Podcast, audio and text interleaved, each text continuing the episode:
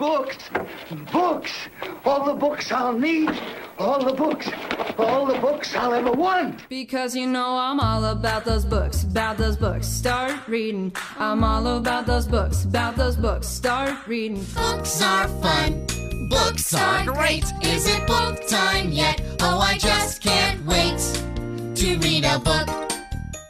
And the best thing, the very best thing of all, is there's time now. There's all the time I need and all the time I want. Time, time, time. Ah, there's time enough at last. Witam serdecznie w, można powiedzieć, jubileuszowym pięćdziesiątym odcinku podcastu o literaturze wszechtreści Readers' Initiative. Nagrywamy ponownie w rozszerzonym składzie, jak przestało na odcinek jubileuszowy. Mamy tutaj jeden, no powiedziałbym, powrót po, po bardzo długim okresie nieobecności w sferze podcastowej. Witam Arka z podcastu obecnie w stanie spoczynku, z podcastu Book, BookBusters. Witam Cię, Arku. Może powiesz Bóg, honor i ojczyzna. Nie, tak, BookBusters też może być. Witam. To nie ten podcast. Jest też, jest też Sebastian. Sebastian też, co prawda, nie był przez jakiś czas w naszym podcaście, ale to tylko jeden odcinek, więc witam ponownie Sebastiana. Cześć. No i oczywiście stało się już, można powiedzieć, niejako tradycją, że jest wśród nas też wielki miłośnik kuchni i również książek, czyli Żarłok. Witam Cię, Żarłoku. Witam Ciebie, witam wszystkich, witam wszystkich słuchaczy, wszystkich głodnych i najedzonych przed słuchawkami, nie, przed głośnikami. A ja jestem Rafał i dzisiaj y, oczywiście każdy z nas przygotował pewną porcję y, literatury. Oczywiście y, najpierw zapytamy y, Sebastiana o pewną rzecz, tutaj może y, o tyle, o ile zgodzi się uchylić rąbka tajemnicy. Wiem, że gdzieś tam y, powstaje nowa produkcja, nowa seria podcastowa. Sebastian wreszcie ruszył z takim, można powiedzieć, pierwszym swoim autorskim projektem. Może powiesz kilka słów lub zajawisz tutaj, ewentualnie tak, zachęcisz naszych słuchaczy do tego, co tam przygotowujecie wspólnie ze swoim nowym kolegą, znaczy starym kolegą, ale nowym partnerem, debiutantem, debiutantem w sferze podcastingu. Tak jest. Znaczy, chciałbym dalej pozostać bardzo tajemniczy, ale mogę zdradzić tyle, że podcast, projekt, który przygotowujemy, będzie między innymi o książkach, ale będzie też o właściwie wszystkim innym, tak? Bo to, na czym my się skupiamy, to chcemy rozmawiać o wszystkim, co nas aktualnie jara i co jest dla nas ważne, a nie jakby tak chociażby tutaj mamy, czyli przygotowujemy się na nagranie, to dobrze by było mieć coś przeczytane i yy, coś na zasadzie zadania domowego, tak, że za tydzień nagrywamy, czy za dwa tygodnie nagrywamy, więc wypadałoby przeczytać jakąś książkę, a nie przychodzić jakby na zasadzie z doskoku i zobaczymy, co z tego wyniknie, no bo to jakby by się nigdy nie udało. A w tym naszym nowym projekcie nawet jeśli będę chciał rozmawiać o tym, dlaczego, nie wiem, e, bardziej mi się podobają Gwiezdne Wojny od Star Treka, co, czy bardziej, nie wiem, e, czy wolę taki komiks od tak, takiego komiksu, albo jak ostatnio, całą historię od tego, jak ostatnio składałem komputer i ile z tym miałem problemów, no to zawsze mogę o tym porozmawiać i w miarę sprawnie, wydaje mi się, przygotować. Mm. Jeśli chodzi o więcej informacji, no podejrzewam, że w następnym albo najdalej za dwa odcinki już będę mógł coś więcej powiedzieć i może nawet coś podlinkujemy wtedy. No ja tutaj powiem, że jako jeden z pierwszych, a być może nawet pierwszy słuchacz waszego podcastu, miałem już przyjemność zapoznać się z tym nieopublikowanym jeszcze pilotażowym odcinkiem waszego podcastu. Jestem bardzo zadowolony, czekam, aż wreszcie będziemy mogli przekazać ten podcast do oceny i do wysłuchania innym słuchaczom. Bardzo mi się podobało, naprawdę dużo fajnych, ciekawych tematów, z dużym humorem do wszystkiego podchodzicie, macie fajną chemię, jak to się mówi, więc jak najbardziej czekamy i mam nadzieję, że, że już wkrótce wszyscy nasi słuchacze i oczywiście wasza baza słuchaczy będą mogli wysłuchać tego waszego podcastu. Natomiast do Arka no, pytanie. Arku, miejmy nadzieję. Co, co z tobą? Jak to wygląda, jeżeli chodzi o tę kwestię? Bo dawno ci nie było. Tak jak wszyscy pewnie borykasz się z kwestiami związanymi z pandemią, bo to też odciska no, praktycznie piętno na każdej sferze naszego życia, prawda? To znaczy się pandemia, pandemia odciska takie piętno, jeżeli chodzi o życie kulturalno-online'owe mm. na plus, nie? Bo człowiek ma więcej czasu niby. na to wszystko, na takie... No niby tak, niby tak, treści. Ale też czasami, czasami bywa tak, bywa tak, że, że po prostu no... bardziej się skupiamy na rzeczach doczesnych niż na, na tych ulotnych, tak? Bo, bo to jakoś w jakiś sposób do nas dociera w którymś momencie, że y, więcej czasu chcemy poświęcić, y, nie wiem, no swoim bliskim, y, osobom naszego otoczenia niż temu, co nas interesuje w rzeczach takich właśnie kulturalno-rozrywkowych, y, tak? No. One są fajną odskocznią, ale, je, ale jednak mało czasu tak, na to bywa czasami. Z drugiej też. strony takie właśnie przebywanie w zamkniętym pomieszczeniu, no mniej lub bardziej zamkniętym na terenie na przykład miasta albo na terenie mieszkania, to też nie wpływa zbytnio na samopoczucie i na chęci do, do, do życia.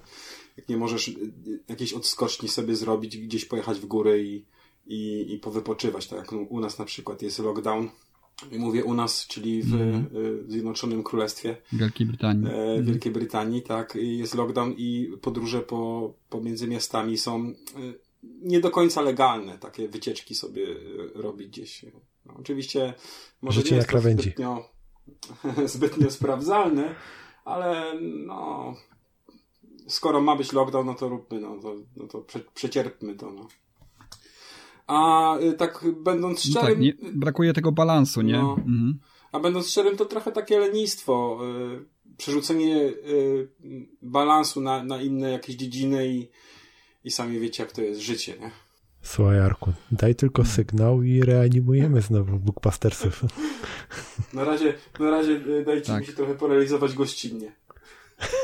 Dziękuję za zaproszenie. O. Ale im, im, da, im dalej w las, tym bardziej będę naciskać, także przygotuj się. Ja dziękuję, że udało ci się wreszcie do nas dołączyć. No cóż, no może przejdziemy już, nie zanudzając sobie słuchaczy naszymi prywatnymi kwestiami. Sprawy, mają dość tego za oknem, mają dość tego w wiadomościach, mają dość tego w swoim życiu codziennym, nie żeby teraz jeszcze o tym mówić w naszym podcaście. Wszyscy wiemy, jak jest po prostu, no i czekamy na to, aż się w końcu to zmieni ku lepszemu. Dzisiaj mamy kilka książek. Niektóre książki będą humorystyczne, niektóre książki będą na poważnie, niektóre książki będą straszne. Także nie wiem, panowie, być może naszemu tutaj z dawna niesłyszanemu Arkowi oddamy głos jako pierwszemu. Więc Arku, co w ostatnim czasie czytałeś lub o czym chciałbyś dzisiaj opowiedzieć w naszym podcaście? W ostatnim czasie to dosyć szerokie pojęcie, bo w ostatnim czasie nie byłem słyszany, więc przez rok to zbierało mi się, ale tak ostatnio w tym roku trochę bardziej relaksacyjnie podszedłem i trochę wszedłem w sferę komiksu bardziej. Dawno już przeze mnie zapomnianego i, i, i sobie nadrabiam różne stare rzeczy, a jedną z takich starych rzeczy, które, do których postanowiłem wrócić, to y, wyszła taka y, trylogia jak na razie i chyba już y, na tym się skończy. Y, ta, taka antologia Relaks, y, antologia y, no jak to by się nazywało mm-hmm. dokładnie, antologia opowieści rysunkowych, tak? Opowieści rysunkowych, tak. tak. tak. Ma, mam te albumy też trzy. Omawi- omawialne mm-hmm. to chyba kiedyś było przez Rafała w Strefie Mroku, czy dobrze pamiętam? Wiesz co, nie, nie, ja mówiłem o książce Sebastiana Chosińskiego, który właśnie opisywał wszystkie numery, dość drobiazgowo opisywał wszystkie numery, robił takie recenzje i, i też wyjaśniał pewne, pewne nawiązania do współczesnej historii, ówczesnej historii Polski, które yy, odcisnęły się na kartach chociażby tych historii komiksowych. Bardzo fajna książka, polecam. Yy. Sebastiana Chosińskiego. Natomiast te, te komiksy, o których mówi tutaj Arek, to jest taki wskrzeszenie, znaczy nie wskrzeszenie, to jest takie wydanie najlepszych, zdaniem tych selekcjonerów, bo to chyba Egmont wydaje, ale ile się nie mylę, no teraz taki, takich antologii właśnie no, Egmont chyba tak. wyciągniętych właśnie z tych starych numerów relaksu. Ja mam wszystkie trzy, kupiłem ojejku, już chyba kilka lat temu. I nawet dwa mam jeszcze w folii, nawet jeszcze nie odfoliowałem. I teraz też właśnie to, to, że się pojawił Kajko i Kokosz, trochę mi tak też zainspirowało do tego, żeby wreszcie się to, to sobie przeczytać, więc też się fajnie złożyło, bo też w najbliższym czasie mam zamiar po to sięgnąć. Ale kontynuuj. Arek. No tak, ja się, ja się wziąłem tak z marszu, wszystkie trzy naraz sobie przeczytałem, e, przypominając sobie dawne czasy, kiedy to e, relaksy mm. były, no nie, nie bójmy się tego powiedzieć, to był po prostu ekskluzywny rarytas. Jeśli się to dostało gdzieś w kiosku. Ja miałem to szczęście, że udało mi się kilka kupić, a miałem też kolegę, który w dawnie, dawna to się nazywało teczkę w kiosku miał, tak? Pamiętacie taką, taką, taką instytucję jak teczka w kiosku? Teczka w kiosku to była e, po prostu teczka, którą trzymała pani kioskarka i e, za, na teczce był zapisane, co ma tam włożyć dla kogoś, więc y, kolega miał teczkę, do której pani składała mu wszystkie relaksy, wszystkie światy młodych, wszystkie horyzonty techniki, młode techniki i żołnierze polskie i skrzydlatę polską, pamiętam, i miałem po prostu prywatne archiwum, prywatną bibliotekę, prywatną bibliotekę u mojego kolegi, który miał to wszystko po prostu składane dla siebie. Teczka pozwalała zachować pewność, że dany tytuł dostaniemy. Jak do kiosku przychodziła jakaś pula gazet i coś z tego chcieliśmy, no to mieliśmy pewność, że nie musieliśmy czekać pod kioskiem, tak jak papier toaletowy w kolejce, tylko jakby byliśmy na pierwszym miejscu, że sprzedawca odłoży dla nas dany tytuł, no tylko potem jakby trzeba było już być rzetelnym kupcem i zamówione tytuły niezależnie od zawartości kupować, bo potem w, w dalszej perspektywie, jeżeli byśmy wybrzydzali, no to moglibyśmy mieć na pieńku z kioskarzem. Tak jest. Więc I tu, tu, była, tutaj była potrzebne było zaufanie. No. Ja pamiętam też mój wujek, który prowadził serwis i, i sklep komputerowy, prenumerował właśnie te wszystkie magazyny, które wtedy wychodziły, P C World, Chip, nie wiem, no masa, masa innych magazynów, Amiga jeszcze wtedy wychodziła, Commodore i Amiga, taki magazyn był. To był jeszcze ten okres, jeszcze lata dziewięćdziesiąte. Pamiętam, że jeden, jednym z najlepszych momentów właśnie w, w miesiącu to był ten moment, kiedy on mi wysyłał potem teczkę. I przynosiłem taką grubą tekst, teczkę magazynów wszelkiej maści, rzeczy, które mnie interesowały, które, które czytałem wtedy z wypiekami na twarzy, nie mając jeszcze w zasadzie komputera, a być może mając, nie wiem, Commodore sześćdziesiąt cztery, ale śledziłem te wszystkie nowinki ze świata. To jeszcze był ten okres tuż przedinternetowy, gdzie te, te, tych informacji nie było tyle, ale na, naprawdę tak, pamiętam ten moment, no to była taka forma prenumeraty, tylko że, że, że szło się do kiosku i, i się nie bało, że się dany numer swojego ulubionego magazynu przegada. Tak, to była prenumerata bez przedpłaty. No i, i, i tak i e, tak jak powiedziałeś, wybór najlepszych to nie do końca mi się zgodził. Wydaje mi się, że to jest wybór tego, co mogli, e, mogą przedrukować, na co mieli e, po prostu pozwolenie, na co mieli licencję i e, co było sens przedrukowywać, bo e, na przykład w tej trylogii nie ma na przykład Thorgala, który wiadomo wyszedł wiele razy w osobno, więc nie było sensu jeszcze dopychać y, po prostu Thorgalem, czy też y, Kajkiem i Kokoszem, którego też zabrakło w tej, w tej trylogii, ale... Ale są chyba christy jakieś tam y, są, historyjki. Są chyba te... bajki dla dorosłych. Baśnie dla dorosłych. Tak, baśnie dla, do, mm. dla dorosłych christy. Y, mm. I jakieś tam jeszcze dwie, dwa, dwa y, krótsze komiksy, ale nie ma też Gucka i Rocha, y, takich dwóch y, dosyć dłuższych y, komiksów, czyli Kurs na półwysep Jork i nie pamiętam tego drugiego już teraz. Mm. A propos Gucka i Rocha, właśnie sobie zamówiłem przedwczoraj taki album zawierający te dwie historie, bo zdaje się Gucek tak i Roch wyszedł tylko w dwóch, tak, te, te dwie historie, dwa albumy wyszły i, je, i jest do kupienia taka właśnie zbiorcza yy, zbiorcze wydanie tak. właśnie tych dwóch historii w twardej oprawie można kupić. Mm-hmm.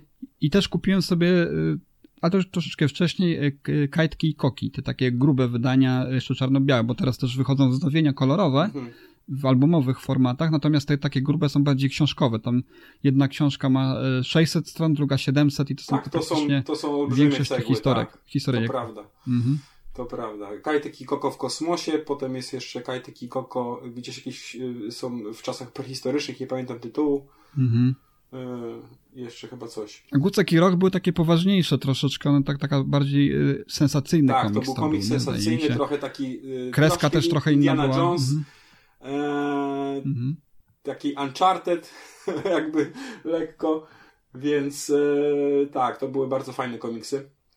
Tych niestety zabrakło. I wracając do tego relaksu, do, do tych wyborów, są tam oczywiście perełki, jak yy, Pojedynek, czy Przy, przybysze Rosińskiego, komiks, który o, tym, o tej historii z Emilcina opowiadał, co mi się bardzo podobało. Spotkanie z U F O. No kilka jest takich perełek, ale generalnie muszę wam powiedzieć, że mam trochę lekki zawód i lekki kwas, czytając te komiksy, bo dużo historii jest tam, no bez, bez historii, bez scenariusza przemyślanego. To są takie opowieści, yy, można powiedzieć przypadkowe, wyrwane skądś, nie wiadomo po co narysowane. No takie miałem yy, odczucia, wiele takich yy, historii jest no propagandowych, no to wiadomo. Żyliśmy w takich czasach, jakich żyliśmy wtedy, więc yy, takie komiksy musiały się znaleźć, ale nawet te propagandowe byłyby, były tak jakieś bez polotu, wydaje mi się. No więc e, trochę byłem zawiedziony. Podobało mi się w tych albumach to, że poprawiono kolorystykę, bo sprawdzałem sobie e, oryginalną kolorystykę w niektórych e, relaksach. To niektóre te komiksy miały straszną, po prostu nie wiem, jak, kto tam się dorwał do, do tego koloru i, i, i napaćkał po prostu taki... Wydawało się komuś, że to będzie jakieś bardzo e, zachodnie i kolorowe, a, a te kolory były zbyt krzykliwe. Tutaj e, w mm. tym trzytomowym zestawieniu poprawiono te kolory, tą kolorystykę w niektórych komiksach i to bardzo na plus wyszło. No to wiesz, wypływało wtedy, tak jak Sebastian Chosinski pisze w książce, tej, z, tych, z tych niedoborów, ciągłych braków, mm. że niektórzy artyści brali to, co akurat mogli. To nie, bardzo często było tak, że te kolory nie były zgodne z zamysłem artysty, chociażby w kilku relaksach oryginalnych, gdzie drukowano, zdaje się, komiksy z Kajkiem i Kokoszem, zamach na Milusia chociażby. Miluś pojawia się w kolorze czerwonym z powodu tego, że no nie było koloru zielonego, żeby pokolorować zgodnie z tym, jak sobie zamyślił sam twórca. Zresztą, zresztą Papcia, Papcio Chmiel też wspomina, że jemu jego, jego, jego kolor, kolorowanie jego komiksów było, wychodziło mu tak dobrze, ponieważ miał jakieś dojścia kolegi, którym mu z zagranicy przysyłał jakąś specjalną farbę, lepszą dużo niż to, co było dostępne wówczas w Polsce. Mhm. Więc no to takie okres niedoborów i dania tego, co się da. No, te, te tytusy pierwsze, jak mhm. pamiętasz, były kolorowane co drugą stronę, bo y, tak maszyny drukowały. Tak, niektóre tak. Mhm. Niektóre księgi tak. Znaczy nie, nie tyle nie co drugą stronę, tak, ty, czyli czy ze zwykłej oszczędności. Może Zresztą być. Też o tym jest, bardzo często wspominają i badacze komiksu, i sam Papcio Chmiel w swojej autobiografii mówi o tym, że no nie było farby i żeby zaoszczędzić. Zresztą papier podobno tych oryginalnych wydań naprawdę był też bardzo, bardzo kiepskiej jakości. No. Także wróciłem do tych relaksów i tak mówisz, też wróciłem do, trochę do Papcio Chmiela po jego smutnej wiadomości, po jego śmierci. Po, postanowiłem jeszcze nadrobić wszystkie tytusy i teraz jestem na... Skończyłem piątą księgę. Dawkuję sobie, sobie to powoli. E, taki trochę nostalgiczny powrót do, do komiksu e, w tym roku. Mm-hmm. No, mam czas, mogę, mogę sobie te starocie po prostu czytać. Mm-hmm. Swoją drogą relaks się reaktywował, zresztą kontynuując tak. nawet numerację od trzydziestego drugiego numeru e, niedawno, e, chyba na początku roku. Nie wiem, jak to e, wygląda od, od, od, od, od, pod kątem tego, jaka jest treść. Bo, druga, dru, no, drugi numer. No właśnie wiem, tylko problem jest, dla nas przynajmniej problem jest z tą wysyłką za granicę. No właśnie, ja, dość, ja na razie, na razie zakupiłem, zakupiłem, zakupiłem i pierwszą część i, i następne trzy yy, na adres mojego brata. Jak będę po prostu w Warszawie, to sobie to, to, to od niego wezmę yy, w ten sposób, bo mi się tam specjalnie nie śpieszy. Chciałbym to po prostu mieć. Widzisz, na okładce to jest właśnie taka fajna forma, ponieważ yy, gdzieś tam w zalewie tych komiksów yy, mainstreamowych takich, to oni raczej prezentują taki, taki bardziej komiks awangardowy twórców, takich bardziej artystycznych, niż tego takiej, takiej, takiej zwykłej e, pulpy komiksowej, czy też tego, co, co jest w mainstreamie. Także jest, jestem ciekaw. Ja muszę to, ci powiedzieć, niestety... że ja generalnie jestem takim wielbicielem komiksu europejskiego. Ja, nie, ja, ja tak. komiksu so, superbohaterskiego w ogóle nie czytam i mm. unikam tego. To mnie jakoś w ogóle nie, nie bawi, ani nie rajcuje. Podobnie jak ja. Więc y, głównie tylko skupiam się na tym komiksie europejskim i, i, i tylko w to celuję, a y, często jest tak, że y, z dostępnością tutaj y, komiksu przetłumaczonego na, z francuskiego jest ciężko, tak, w, w Anglii. Widzę, że oni tu właśnie chyba celują właśnie w takich autorów. Jest tu Jodorowski i, i polscy twórcy też. E, ja bym powiedział, ciekaw jestem, że... naprawdę ciekaw. Rozumiem twój podział, bo tak jakby y, superbohaterski versus europejski, y, ale chyba i lepiej powiedzieć i użyć słowa autorski komiks może bardziej, bo na przykład wymieniłbym takiego twórcę Cyril Pedrosa, który bodajże jest właśnie, nie wiem, Hiszpanem albo Ameryka hmm, gdzieś tam, już nie pamiętam gdzie, ale człowiek, który tworzył w pewnym momencie swojej kariery dla Disneya, no i potem zrezygnował całkowicie na rzecz komiksu no, autorskiego, tak, gdzie jakby swoje pomysły może realizować, bo wydaje mi się, że ze świata Stanów Zjednoczonych na pewno znaleźlibyśmy jakieś takie komiksy, które są, które pomijają całą estetykę superbohaterszczyzny i proponują jakąś nową kreskę, styl. Więc ja bym Nie, no tutaj raczej... Są, są, mhm. Jest sporo takich komiksów. Ja... Yy, yy, yy. Też niedawno przeczytałem taką książkę, taki komiks właściwie, no, po, nowelę graficzną, nie wiem jak to nazwać bardziej, bo to taka e, mało akcji tam jest, dużo treści, e, dużo fajnych, fajnych rzeczy. E, kurczę, zapomniałem tytułu i teraz na głupka wyjdę trochę. E, coś z Blanket było, ale nie pamiętam teraz pierwszej części. Blankets może. Blankets może, no. Może po prostu Blankets. Blankets to jest. Mhm, znam. Tak, o taka y, powieść o nastoletniej miłości, o zadłużeniu, o, o w ogóle młodości, no generalnie, o rozterkach, o wątpliwościach, o dzieciństwie, o wchodzeniu w dorosłość. Bardzo fajna, bardzo fajna powieść. Y, I to jest amerykańska, tak? I, i tak, wpisuje się w to. Dobrze, dobrze mówisz. Taki podział właśnie y, komiks autorski i superbohaterski lepiej niż europejski superbohaterski. O. No tak jak powiedziałem, ja jestem ciekaw tego magazynu. Może jak będę w Polsce, ja właśnie nie wiem, czy on jest gdzieś sprzedawany w takiej formie detalicznej, czy tylko wysyłkowo jest sprzedawany. To, to Żeby to się nie skończyło tej... tak jak Secret Service. Co ja tu widzę jednak jakiś zamysł w tym wszystkim. To nie jest, znaczy tro, tro, trochę na pewno jest to jakaś próba powrotu do tej nostalgii, wykorzystania tego, że jest grono osób, które pamięta dobrze ten, albo dobrze wspomina, bo to, tak jak tutaj zaznaczył Arek, no te historie, one nie, nie były dobre, zresztą tam Sebastian Chosinski pisze o tym. Mi też, też to trochę oczy otworzyło, kiedy czytałem właśnie to, to jego opracowanie o tych, o tych numerach poszczególnych, że to tak, no, było dużo dobrego komiksu w tym, a na dobrą sprawę to było tak mocno przytłoczone tą propagandą bardzo często, i też takimi komiksami, które były pisane na zamówienie po, po, pod pewną tezę, albo żeby współgrało to, prawda, z ideą programu, prawda, partii i tak dalej, i tak dalej. No i tak niestety było. Jedynym takim zagranicznym komiksem, który się pojawiał właśnie wówczas, wtedy w Relaksach, to był komiks węgierski i to chyba tylko ty- jednego twórcy, już teraz nie pamiętam jakiego, i były to głównie adaptacje jakichś książek, Białego Kła tak, chociażby.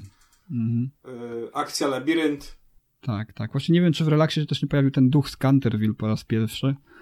A, a może to było wydane osobno. Nie wiem, w każdym razie były to głównie adaptacje. To, to jedyny gdzieś tam z tego y, kręgu demoludów, ale zagraniczny komiks, który się pojawił y, w tym... Y... Nie, to nie był jedyny, bo jeszcze był jeden komiks i to był według mnie wybitny komiks i on się też nie ukazał w tym, w tym zestawie tych trzech y, tomów. Mhm. To był komiks Zamach y, Saudka. Saudek jest dla hmm. mnie, kurczę, rysownikiem mega i ten, ten komiks do dzisiaj po prostu utkwił mi kadr. To był pokaże... taki z taką dziwną, dziwną kreską, on był taki troszeczkę robiony. Taka trochę nietypowa była. O zamachu w Pradze na, na e, Heinricha.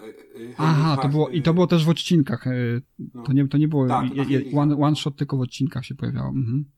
Ale Saudek też jest fotografem. To tak, to jest ten robi... sam Saudek.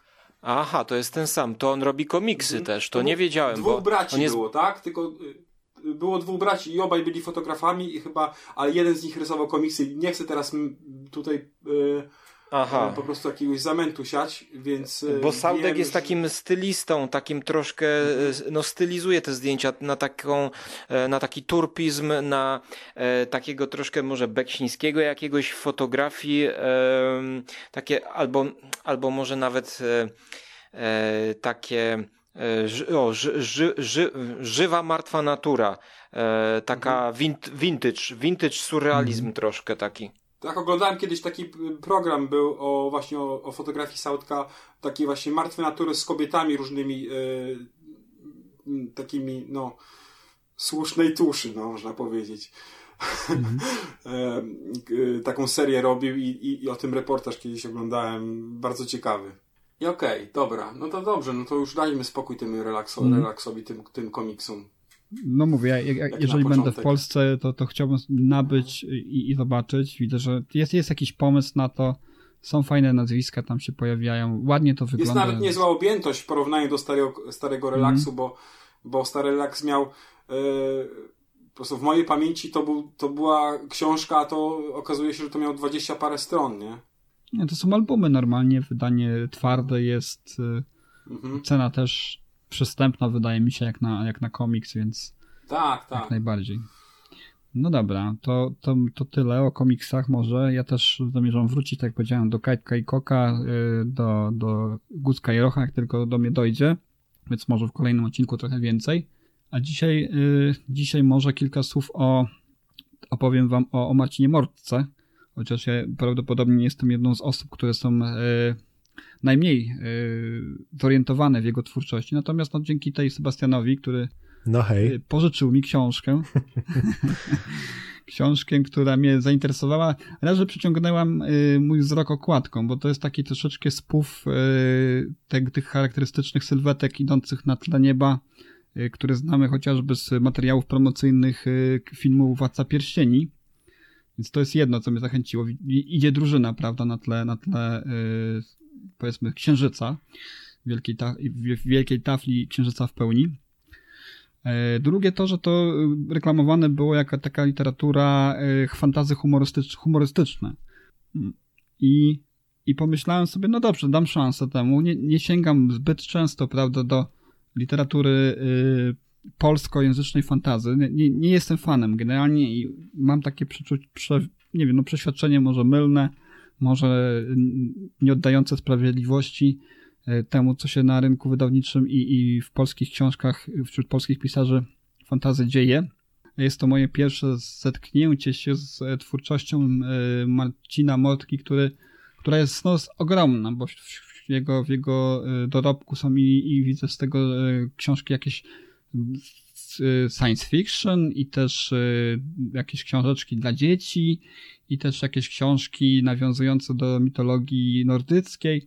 No ja sięgnąłem po tą jako pierwszą książkę, która w ogóle, z którą, z, która pozwoli mi się zapoznać z jego twórczością. I tak trochę nie, nieufnie do tego podchodziłem, no bo tak jak powiedziałem, no polska fantastyka w mojej ocenie nie ma dla mnie nic ciekawego do zaoferowania, też yy, albo niewiele z tego, co by mnie interesowało. No i się mile zaskoczyłem. Jest to naprawdę bardzo fajna książka. Może nie tak humorystyczna, jak się spodziewałem, bo sądząc po okładce i, i po opisie myślałem sobie, że to będzie raczej taka bardziej parodia w stylu, yy, nie wiem, no Świata Dysku, czy tam innych książek, yy, prawiących fantastykę. Natomiast no to jest taka, powiedziałbym, fantasy z y, przymrużeniem oka troszkę, ale bardziej określiłbym to jako komedię fantasy niż, niż taką typową parodię fantasy. Mamy tutaj drużynę y, pod przywództwem niejakiego Kociołka, który był kucharzem y, w trakcie Wielkiej Wojny, bo tutaj świat, który stworzył Marcin Mortka na potrzeby tego, tej, tej książki, tej powieści, no jest, powiedziałbym, w jakimś stopniu jest taki standardowy, taki powiedzmy pełen archetypów, pełen tych wszystkich wątków i historii i mitologii, które znamy z wielu, wielu innych książek fantasy, ale pod kątem dopracowania jest tutaj wszystko bardzo, bardzo, powiedziałbym, wiarygodne. Nic mi tutaj nie zgrzytało. No i tutaj wcześniej przez tą krainę, nie, nie pamiętam już jak ta kraina się zowie, przetoczyła się Wielka Wojna, która była wojną ze złym, ze złym. To jest zło, to się nazywa złe w tym, w tej, w tej siły zła się nazywają zło, złe po prostu w tej, tak, tej książce. Tak, tak. No, bez, bez jakiegoś specjalnego silenia się na wymyślanie jakichś wymyślnych, pokrętnych, prawda, nazw, na których można by było sobie połamać język. Zło jest po prostu złem. Tutaj i tyle. No i była Wielka Wojna. W czasie tej wojny gdzieś tam u jednego z książąt Edmund, zwany Kociołkiem, był kucharzem, po prostu gdzieś tam opiekował się garkuchnią, no ale że jakieś tam perturbacje wojenne doprowadziły do tego, że poznał kilku innych innych postaci, innych osób biorących udział w tej wojnie, no to po wojnie, kiedy zostały siły rozwiązane, ze swoimi przyjaciółmi wrócił do domu i wśród tych przyjaciół, przyjaciół jest elf, krasnolud, krasnolud, goblin, rycerz. Rycerz to jest taki, powiedziałbym, bardziej paladyn, bo on jest taki bardziej oddany ideałom, oddany, prawda, wierze. Tutaj wiara, wiara jest pod, pod nazwą Dola. To nie ma, nie ma Boga, ale jest Dola. Wszyscy tutaj bohaterowie odnoszą się na, na, mi, na miłość Doli albo po prostu, jeżeli Dola pozwoli, prawda. Więc ten rycerz jest taki oddany Doli, on jest takim paladynem, świętoszkowa, świę, no może nie świętoszkowaty, on jest po prostu taki no paladyn, paladyn klasyczny, paladyn z literatury fantasy, który odwraca... Paladyn wzro... jaki jest, każdy widzi. Każdy widzi. Odwraca wzrok, kiedy się dzieje coś, co może zgorszyć go, prawda, nie używa brzydkich słów, jest zawsze, zawsze pomaga słabszym, et cetera, et cetera. I któż tam jeszcze był? Charakter praworządny, dobry. Tak jest, dokładnie taki. I ktoś tam jeszcze był? Goblin, jeszcze jest guślarz. O, guślarz jest taki, powiedzmy, odpowiednik Gandalfa w tej drużynie, który jest taki no, mądrzejszy trochę od innych, operuje jakąś tam formą magii, takiej powiedzmy bardziej związanej z magią druidzką niż taką typową magią.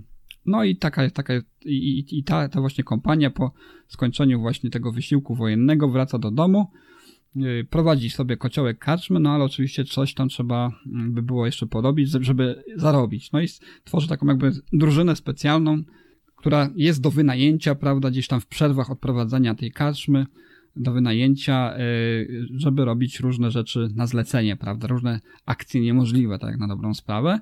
No i tutaj na, na początku zostają wplątani w dość taką nietypową sytuację, gdzie mają odbić córkę jednego z ksią- książąt porwaną przez porywaczy.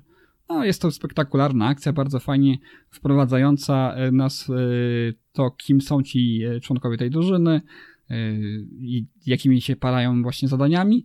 No ale ta właśnie akcja prowadzi do tego, że przykuwają uwagę no, tych osób, które mogłyby chcieć skrzywdzić ich lub ich, ich rodziny. A tak się składa, że kociołek ma trójkę dzieci, żonę i no, nie, nie chciałby ich narażać, prawda, nie, na niebezpieczeństwo. Dlatego właśnie udaje się do zwierzchnika tej ziemi, bo, bo ta kraina jest podzielona tak jakby u nas po, po, po podziale dzielnicowym, prawda. Król umarł i podzielił y, ziemię pomiędzy swoje potomstwo, a to potomstwo tak się bardzo nienawidzi, że pomiędzy sobą walczy. No ale akurat tak się składa, że karczma kociołka leży na ziemi księcia Stefana, no i żeby zaskarbić sobie jego yy, przychylność, żeby taką jakby ochronę nad nimi roztoczył, kociołek udaje się do tego księcia i mówi mu, że może dla niego wykonywać różne zadania związane właśnie z różnymi niemożliwymi akcjami, byleby tylko yy, ochronił jego rodzinę. Na co oczywiście książę mówi, że, yy, że, to, że, że ma to po prostu gdzieś i tak na dobrą sprawę, że jeżeli będzie chciał coś zrobić, to i tak zrobi. Natomiast może ewentualnie rozważyć tę jego propozycję, jeżeli ten wykona dla niego pewną misję incognito szpiegowską yy, na dworze jego siostry, która jest pod urokiem jakiegoś tajemniczego pana, który, który na nią bardzo, bardzo wpływa. I tutaj jest jakieś podejrzenie, że on próbuje tam ten tajemniczy osobnik przejąć władzę w, sąsiadu, w sąsiednim królestwie. No i właśnie kociołek z drużyną udają się do tego królestwa, żeby sprawdzić, co tak na, dobre, na dobrą sprawę tam się dzieje. Co się okazuje, oczywiście yy, cała ta sytuacja eskaluje, bo podobnie zresztą jak we Wiedźminie mamy tutaj taką yy, sprawę, że zostają właśnie członkowie drużyny pod wodzą właśnie kociołka wplątani w, no, w kwestię wielkiej wagi, tak? Czyli wielką politykę, chociaż nie chcą, prawda, brać w tym udziału, ale zostają w to wplątani, w sieć spisków, układów i tak dalej, i tak dalej, mimo woli. I oczywiście jakby na to, jakby nie było, nie mogło być inaczej, zostają również, stają też twarzą twarzą przeciwko złemu, prawda, przeciwko wysłannikom zła. No, cała ta sytuacja eskaluje, robi się coraz, coraz goręcej. No i tutaj już nie będę dalej zdradzał, żeby za dużo nie powiedzieć. Natomiast no fajnie jest to, że tutaj w tej książce cały czas się rozwija pewnego rodzaju intryga. Mamy taką, powiedzmy, nutkę, posmak takiej sprawy kryminalnej, ponieważ kociołek, oprócz tego, że są potyczki, prawda, przy wykorzystaniu unikatowych, prawda, zdolności i bohaterów, jego, jego, jego kamratów, to też jest pewien wątek kryminalny, oni muszą dojść, co tu tak na dobrą sprawę się na tym dworze dzieje, kim są pewni ludzie, pewni osobnicy, dlaczego oni zostali wplątani w tę sytuację i tak dalej, i tak dalej. No i przyznam szczerze, że, że podobało mi się. Naprawdę jestem zadowolony z tej lektury, nie żałuję, chociaż bałem się, że będzie to czas stracony, kiedy sięgałem po tę książkę. Jest tutaj różnie z humorem, no bywa przaśnie, jak to w polskiej literaturze, bohaterowie klną jak szewce, no to, to, to chyba już polska literatura fantasy nas do tego przyzwyczaiła, że, że dobre, dobre, przezroczyste przekleństwo to się, to się zawsze na kartach takiej, takiej, takiej, tego rodzaju literatury musi znaleźć. Żarty są takie, no żarty bywają surowe, bardziej wyrafinowane, mniej śmieszne, bardziej śmieszne. Podoba mi się ta drużyna, jest bardzo fajna chemia pomiędzy nimi wszystkimi. Oczywiście tutaj nie idzie za daleko Marcin Mortka, on tak na dobrą sprawę bardzo mocno trzyma się tych archetypów, czyli charakterystycznych dla danego gatunku postaci zachowań, prawda, czyli krasnolud zawsze jest kłótliwy, lubi żłopać piwo, prawda, wiecznie walczy z, kat, z kacem, no elf jest socjopatyczny, jak tutaj zresztą jest w opisie, to też nie jest żadna nowość, bo socjopatyczne elfy też były chociażby u Terego Pratchetta. Co tu jeszcze, no bardzo, bardzo, bardzo są takie charakterystyczne te postaci, ale jednocześnie też bardzo archetypowe, no ja je lubię. Czy to jest pierwszy, pierwszy tom jakiejś, jakiegoś wieloksięgu? Domyślam się, domyślam się, że może to wykwitnąć wkrótce w jakąś taką serię, bo jest, znaczy zakończenie jest zamknięte generalnie, czyli wszystkie wątki zostają podopinane, ale ja nie chcę, po prostu nie chcę mi się wierzyć, poznawszy tę drużynę, że oni nie wyruszą wkrótce na jakąś nową misję z jeszcze większym po prostu przeciwnikiem i, i tak dalej, ja nie? W sumie cieszę, że podopinane są wątki, że wiadomo, że nie trzeba czekać na drugi tom, że można po prostu sam, samo takiego, jakiego, jako one-shota to mm. po prostu przeczytać sobie. Można, tam, tam nie ma żadnych takich, znaczy pewien większy wątek tam gdzieś góruje nad tym wszystkim, ale wydaje mi się, że wszystkie wątki to zostały takie, te podstawowe fabuły domknięte, równie dobrze może to być standalone, ale też jest potencjał na to, żeby i z tych charakterów i, i z, tej, z tego świata, który, no, tak jak powiedziałem, no może, może on nie jest oryginalny, ale też no, wykorzystuje najlepsze, prawda, wątki i motywy znane z literatury fantasy, nie? To, to, to nie jest ani lepsze, ani gorsze od, od tych powiedzmy średniej, średniej półki, czy trochę lepszej, wyższej półki literatury fantasy. Mi, mi się to podobało. Niektóre żarty są śmieszne, niektóre mniej. Jest troszeczkę takiego przaśnego humoru w stylu z podtekstami oczywiście natury seksualnej. Ja pisałem o tym w recenzji, że, że jest taka łączka, gdzie drużyna no, specjalnie chyba nadkłada drogi, żeby tę słynną łączkę zobaczyć. To jest tak zwana pie, pieprzna łąka, gdzie no, do, w ramach prokreacji spotykają się wróżki, takie wróżki typowe jak, jak, z, Dis, jak z Disneya, prawda, e, e, dzwoneczek, prawda, ze skrzydełkami, no i tam oczywiście w różnych konfiguracjach, nie tylko w celach prokreacyjnych te wróżki się bawią, prawda, na tej łące, no oczywiście drużyna ma z tego nie lada ubaw, a jedno, co mi się sprawiło, że się uśmiechnąłem, jest to, jest to zbitka dwóch fajnych słówek. Elfy generalnie nie wchodzą tutaj w relacje natury yy, powiedzmy emocjonalnej, uczuciowej, tudzież erotycznej z przedstawicielami gatunku ludzi, ale jest w tym świecie jeden taki dzień w roku, w którym następuje wielka orgia, gdzie właśnie elfy zapraszają ludzi do udziału, prawda, w niej i ta, ta orgia się nazywa chędożynki. No to, to akurat się udało. To akurat się udało. Mortce, muszę przyznać, uśmiechnąłem się troszeczkę przy tym. Tak powiedziałem, no uważam ten czas za spędzony dobrze. Fabuła, no nie powiedziałbym, że, że jest łatwa do zapomnienia krótko po przeczytaniu, ale jest to naprawdę ten rodzaj lekkiej literatury, która nie mierdzi nas, kiedy czytamy, że, że swoją, swoją taką przaśnością, taką powiedziałbym kiczowatością, jak to nieraz bywa właśnie w literaturze yy, niższego sortu, czy też literaturze, która ma coś parodiować, prawda? Tutaj tego nie ma, to, to jest, tak powiedziałem, bardziej komedia, taka lekko, lekka komedia, yy, fantasy z wątkami, powiedziałbym, kryminalnymi, fajnymi bohaterami. Ja, ja polubiłem te postacie. Jaką, mimo ich... jaką to ma objętość? czterysta stron. A to tak, ja przeczytałem to w dwa wieczory, szczerze mówiąc. Się, się lekko czyta, no po prostu ma coś w sobie ta książka, że się lekko czyta. bywa tak, że nawet grube książki napisane lekko czyta się szybko, więc to, to jest jedna z tych książek. Także ja generalnie polecam. Czy sięgnę po, po inne książki Marcina Mortki? No muszę w tej chwili powiedzieć, że nie, bo jakoś nie mam czasu na to. Natomiast jeżeli wyjdzie coś jeszcze właśnie z tego cyklu, jeżeli autor zdecyduje się dopisać jakąś dalszą, dalsze przygody tutaj yy, Kociołka, to i, i jego, jego przyjaciół, to jak najbardziej chciałbym yy, się z tym zapoznać. Z przyjemnością sięgnę po kolejne tomy. Tak, to tyle ode mnie, to teraz może Sebastianie, ty byś nam tutaj coś opowiedział, bo ty to widzę takie poważniejsze raczej tony dzisiaj. A niekoniecznie, bo ja też w sumie nie zdradziłem wszystkiego, mm. co, co, co stwierdziłem, że może dzisiaj opowiem, mm. więc y, po krótkiej przerwie od komiksów może na chwilę wrócimy do komiksów. Ja się tutaj zgadzam z przedmówcami, że jakby ja ostatnio też mam raczej problem na skupieniu się na komiksach superbohaterskich, chociaż kiedyś czytałem ich dużo więcej, teraz y, gdzieś tam ta powtarzalność się zaczęła pojawiać, jakaś taka rutyna i w sumie ciężko od jakąś historię, która by faktycznie w jakikolwiek sposób wpłynęła na mnie w taki, na, tak, żebym stwierdził, że a, ale super, nie? Fajna, super historia, mega i w ogóle nie, nie, nie wiem, co robiłem z życiem, dopóki jej nie przeczytałem. Było kilka faktycznie takich, jak o, chociażby Kryzys Tożsamości, jeden chyba z najważniejszych komiksów, jakie czytałem, tych superbohaterskich, przynajmniej dla mnie osobiście. Niemniej um, opowiem o czymś superbohaterskim. e, o, zaskoczenie. Tak, e, ale wiecie co, bo ta postać z, ze stajni Marvela nie jest zwykłą postacią, nie jest zwykłym superbohaterem, tudzież superbohaterką w tym przypadku, bo jakby mamy tego, tam, znaczy akurat w Marvelu nie mamy Supermana, ale mamy Spidermana, mamy Ironmana, mamy Hulka, tak, całych tam Avengersów, tak dalej i w ogóle tam dużo się dzieje, jest dużo w tych takich, nie wiem, ważniejszych, nieważnych historii i ogólnie teraz jest szukanie bardziej czegoś na zasadzie, co może przytrafić się naszym bohaterom jeszcze gorszego niż przytrafiło się poprzednio. No i jakby między to wszystko wchodzi super bohaterka, bohaterka, a raczej e, detektyw alkoholiczka w pewien sposób, czyli Jessica Jones. Sięgnąłem po...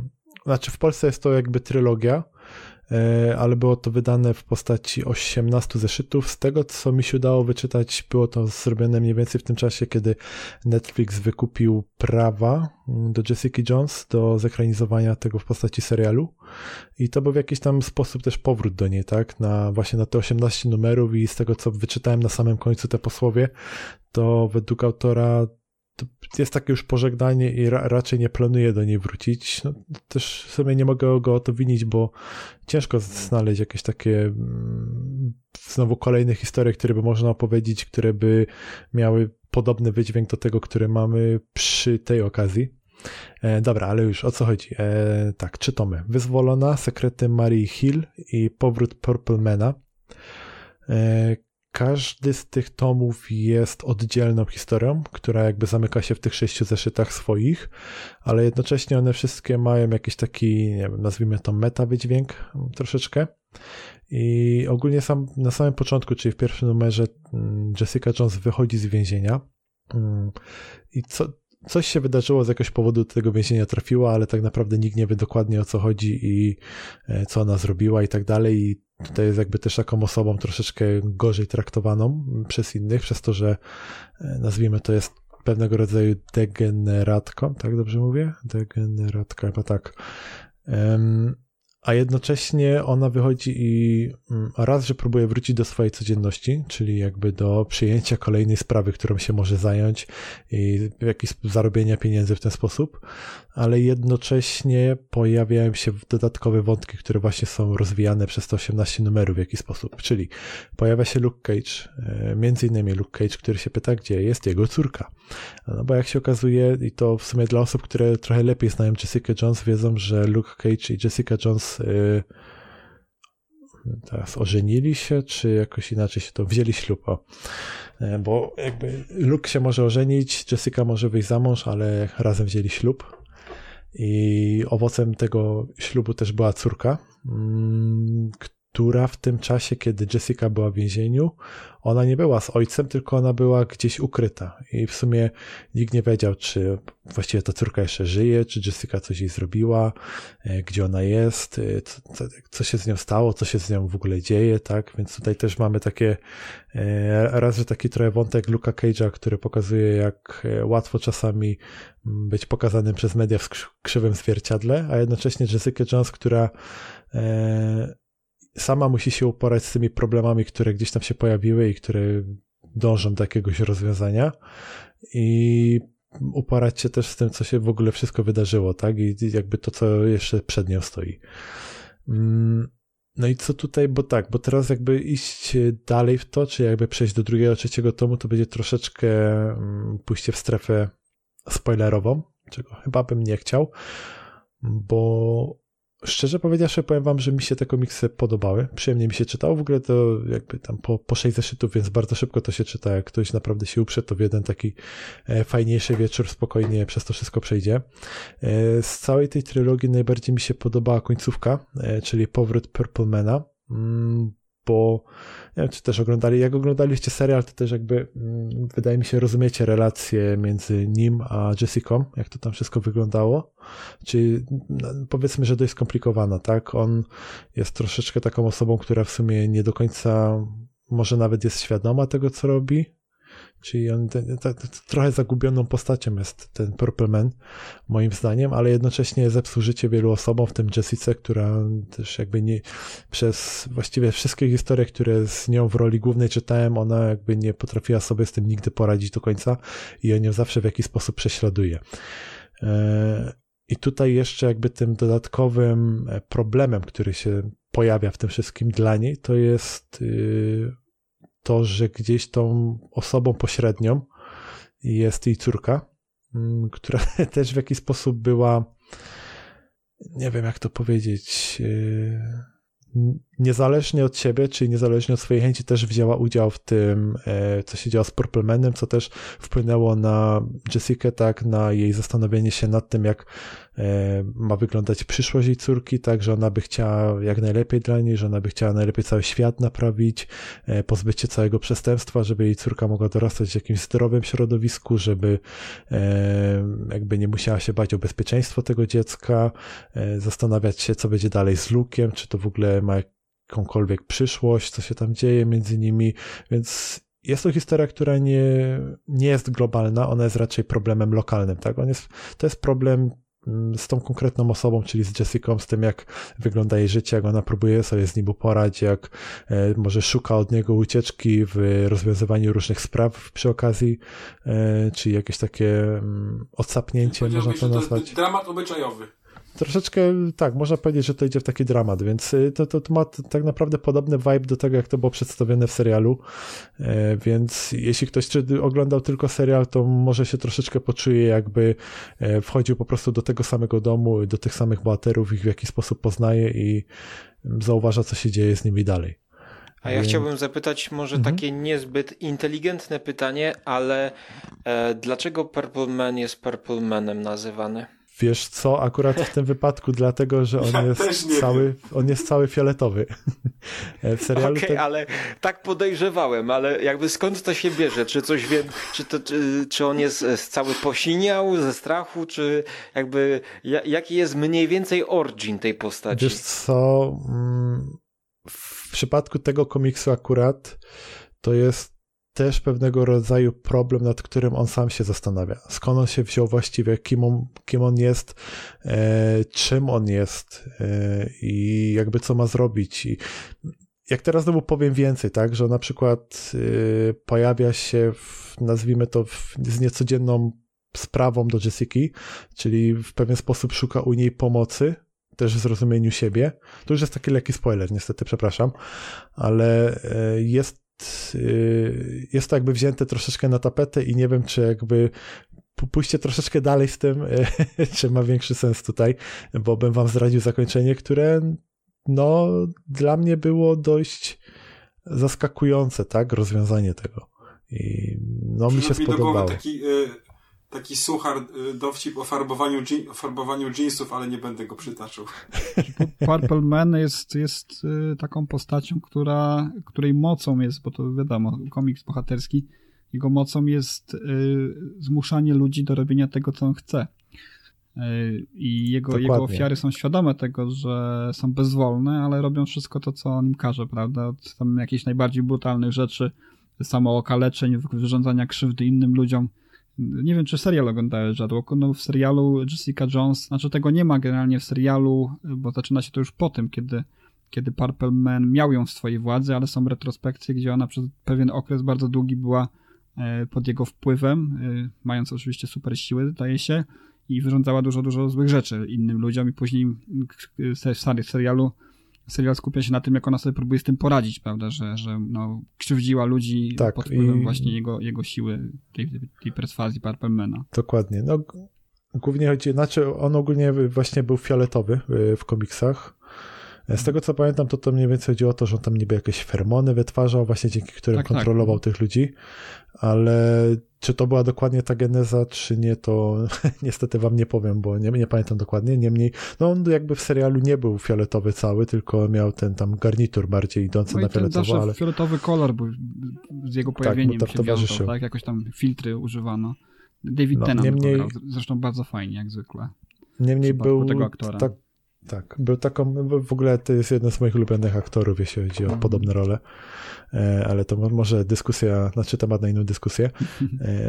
Wracając do jeszcze na chwilę do Purple Mana, on jest też, bo to jest to, co też ty, Rafale, powiedziałeś, jest postać, która nie bezpośrednio, a raczej pośrednio wyrządziła wiele szkody ludziom, tak? Że on jakby mm. zmuszając ich do czegoś, czego oni nie chcieli, czyli to, co też Rafał powiedział, do robienia złych rzeczy. On mógł jedną osobę zmusić do tego, żeby nie zabiła drugą, żeby coś tam, nie wiem, załóżmy nawet okraść bank, coś w tym rodzaju, albo po prostu skoczyć z balkonu, bo akurat miał taki yy, kaprys. Mhm. Więc taka dość interesująca postać. To jest zamknięta całość, ta trylogia, bo widzę, że ta seria jest dalej wydawana. Ja nie wiem, czy to tak, to jest... Yy, No to czy tak jak mówię, jak ja czytałem y, jakby post, notatkę na ostatniej stronie, to napisało coś na zasadzie y, żegnaj Jessico i tyle, tak, że jakby nie jest do zobaczenia ponownie, tylko raczej, że to już jest dla niego zamknięte. Y, z tego co wiem, nie wiem, nie wiem czy to się pojawiało później, czy prędzej, też pojawiał się komiks Jessiki w postaci online'owej, czyli ten jakby komiks wydawany tylko, nie, nie w postaci e-booka, tylko nie wiem, czy to jest P D F, czy C B R, czy jakkolwiek. I to chyba nawet było darmowe i to akurat Mucha Comics też przetłumaczyli. Pierwszy tom na razie tylko przeczytałem, drugi chyba już też się pojawił. I no tak jak mówię, nie, nie jestem pewien, czy to jest też coś zamkniętego, czy nie, ale z tego, co ja roz, zrozumiałem, tak, też tak nie, nie będę tutaj mówić na sto procent, bo nie sprawdziłem tego dokładnie, przepraszam, nie zrobiłem odpowiedniego researchu, ale to Jessica Jones jest tematem zamkniętym. No są w, ka- w każdym razie są dwa, dwa jeszcze albumy po, po tych, które wyszły i, i widzę, że to też już kto inny i rysował. A możesz linka podesłać? I scenariusz. To może o to chodzi, że inny twórca był. Tak, tak, jest jakaś inna autorka, bo, bo te dwa pierwsze Michael Bendis, zdaje się, był scenarzystą i rysował ktoś inny te kolejne tomy, także, znaczy przynajmniej po okładce nie widzę jakiejś takiej różnicy w kresce, ale to wiadomo, okładki też mogli inni rysownicy robić. W każdym razie mm. Mucha Comics, to, to, to jak mówisz, to wydawnictwo. Kolejne dwa jest Martwy Punkt jeszcze i, i kolejny tom, który to jest Fioletowa Córka, także to też jakieś... No to właśnie jeśli o to chodzi, o Martwy Punkt, to, to jest to, co wychodziło online. Aha. W oryginale i to dopiero później zostało, nawet jak spotkało się z bardzo pozytywnym odzewem, to wtedy zostało, nie, nie wiem czy w Ameryce też to zostało wydane w papierze, ale u nas zostało przetłumaczone i wydane w papierze dzięki Musze właśnie.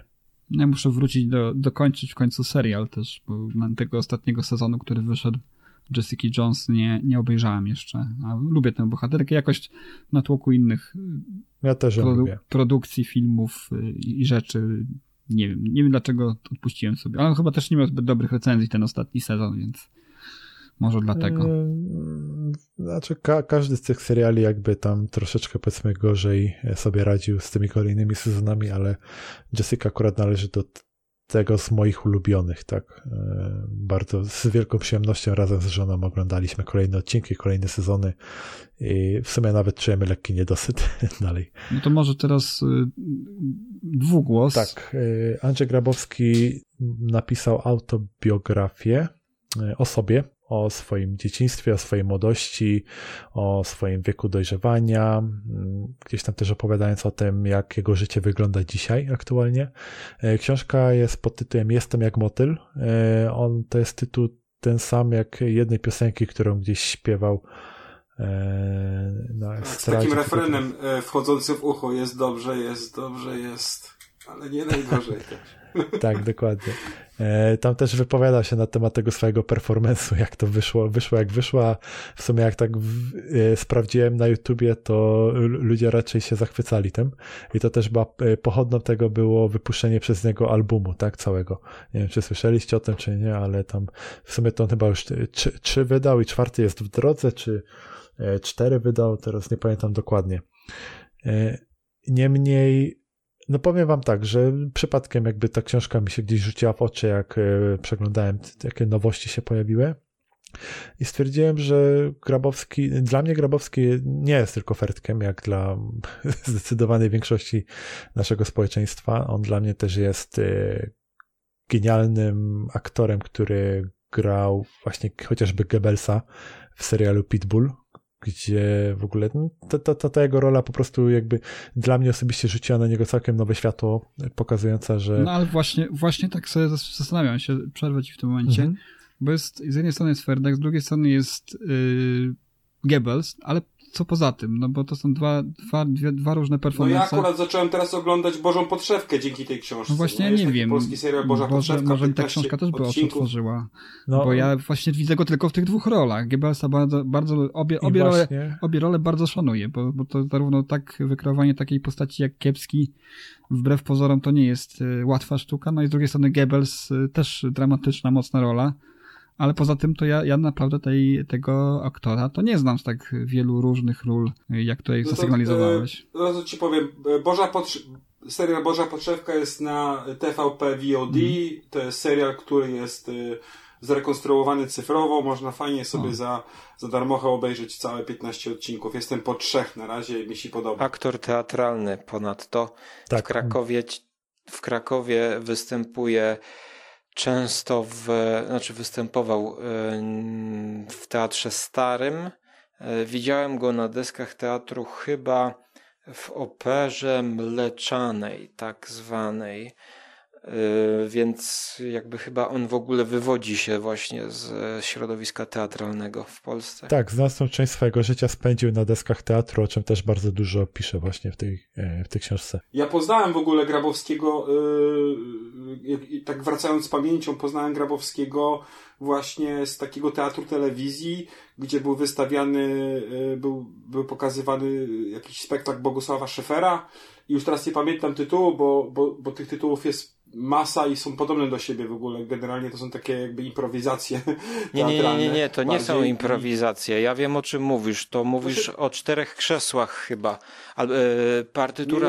Nie, to był kwartet na czterech aktorów lub... E, tak.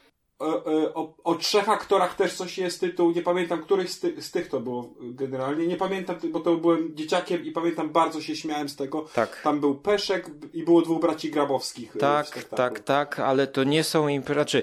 Być może tam są improwizacje, ale to jest dramat właśnie Szafera. Cały geniusz tego jest tak, tak, w tak, tym, tak, że tak. To jest tak napisane, znaczy, że... Ja powiedziałem, że to, że to wy... To wygląda jak improwizacja. Mm, no. mm, yy, tak, b- widziałem to na żywo właśnie chyba w Teatrze Stu. Yy, I to jest coś, co można obejrzeć również w zapisie.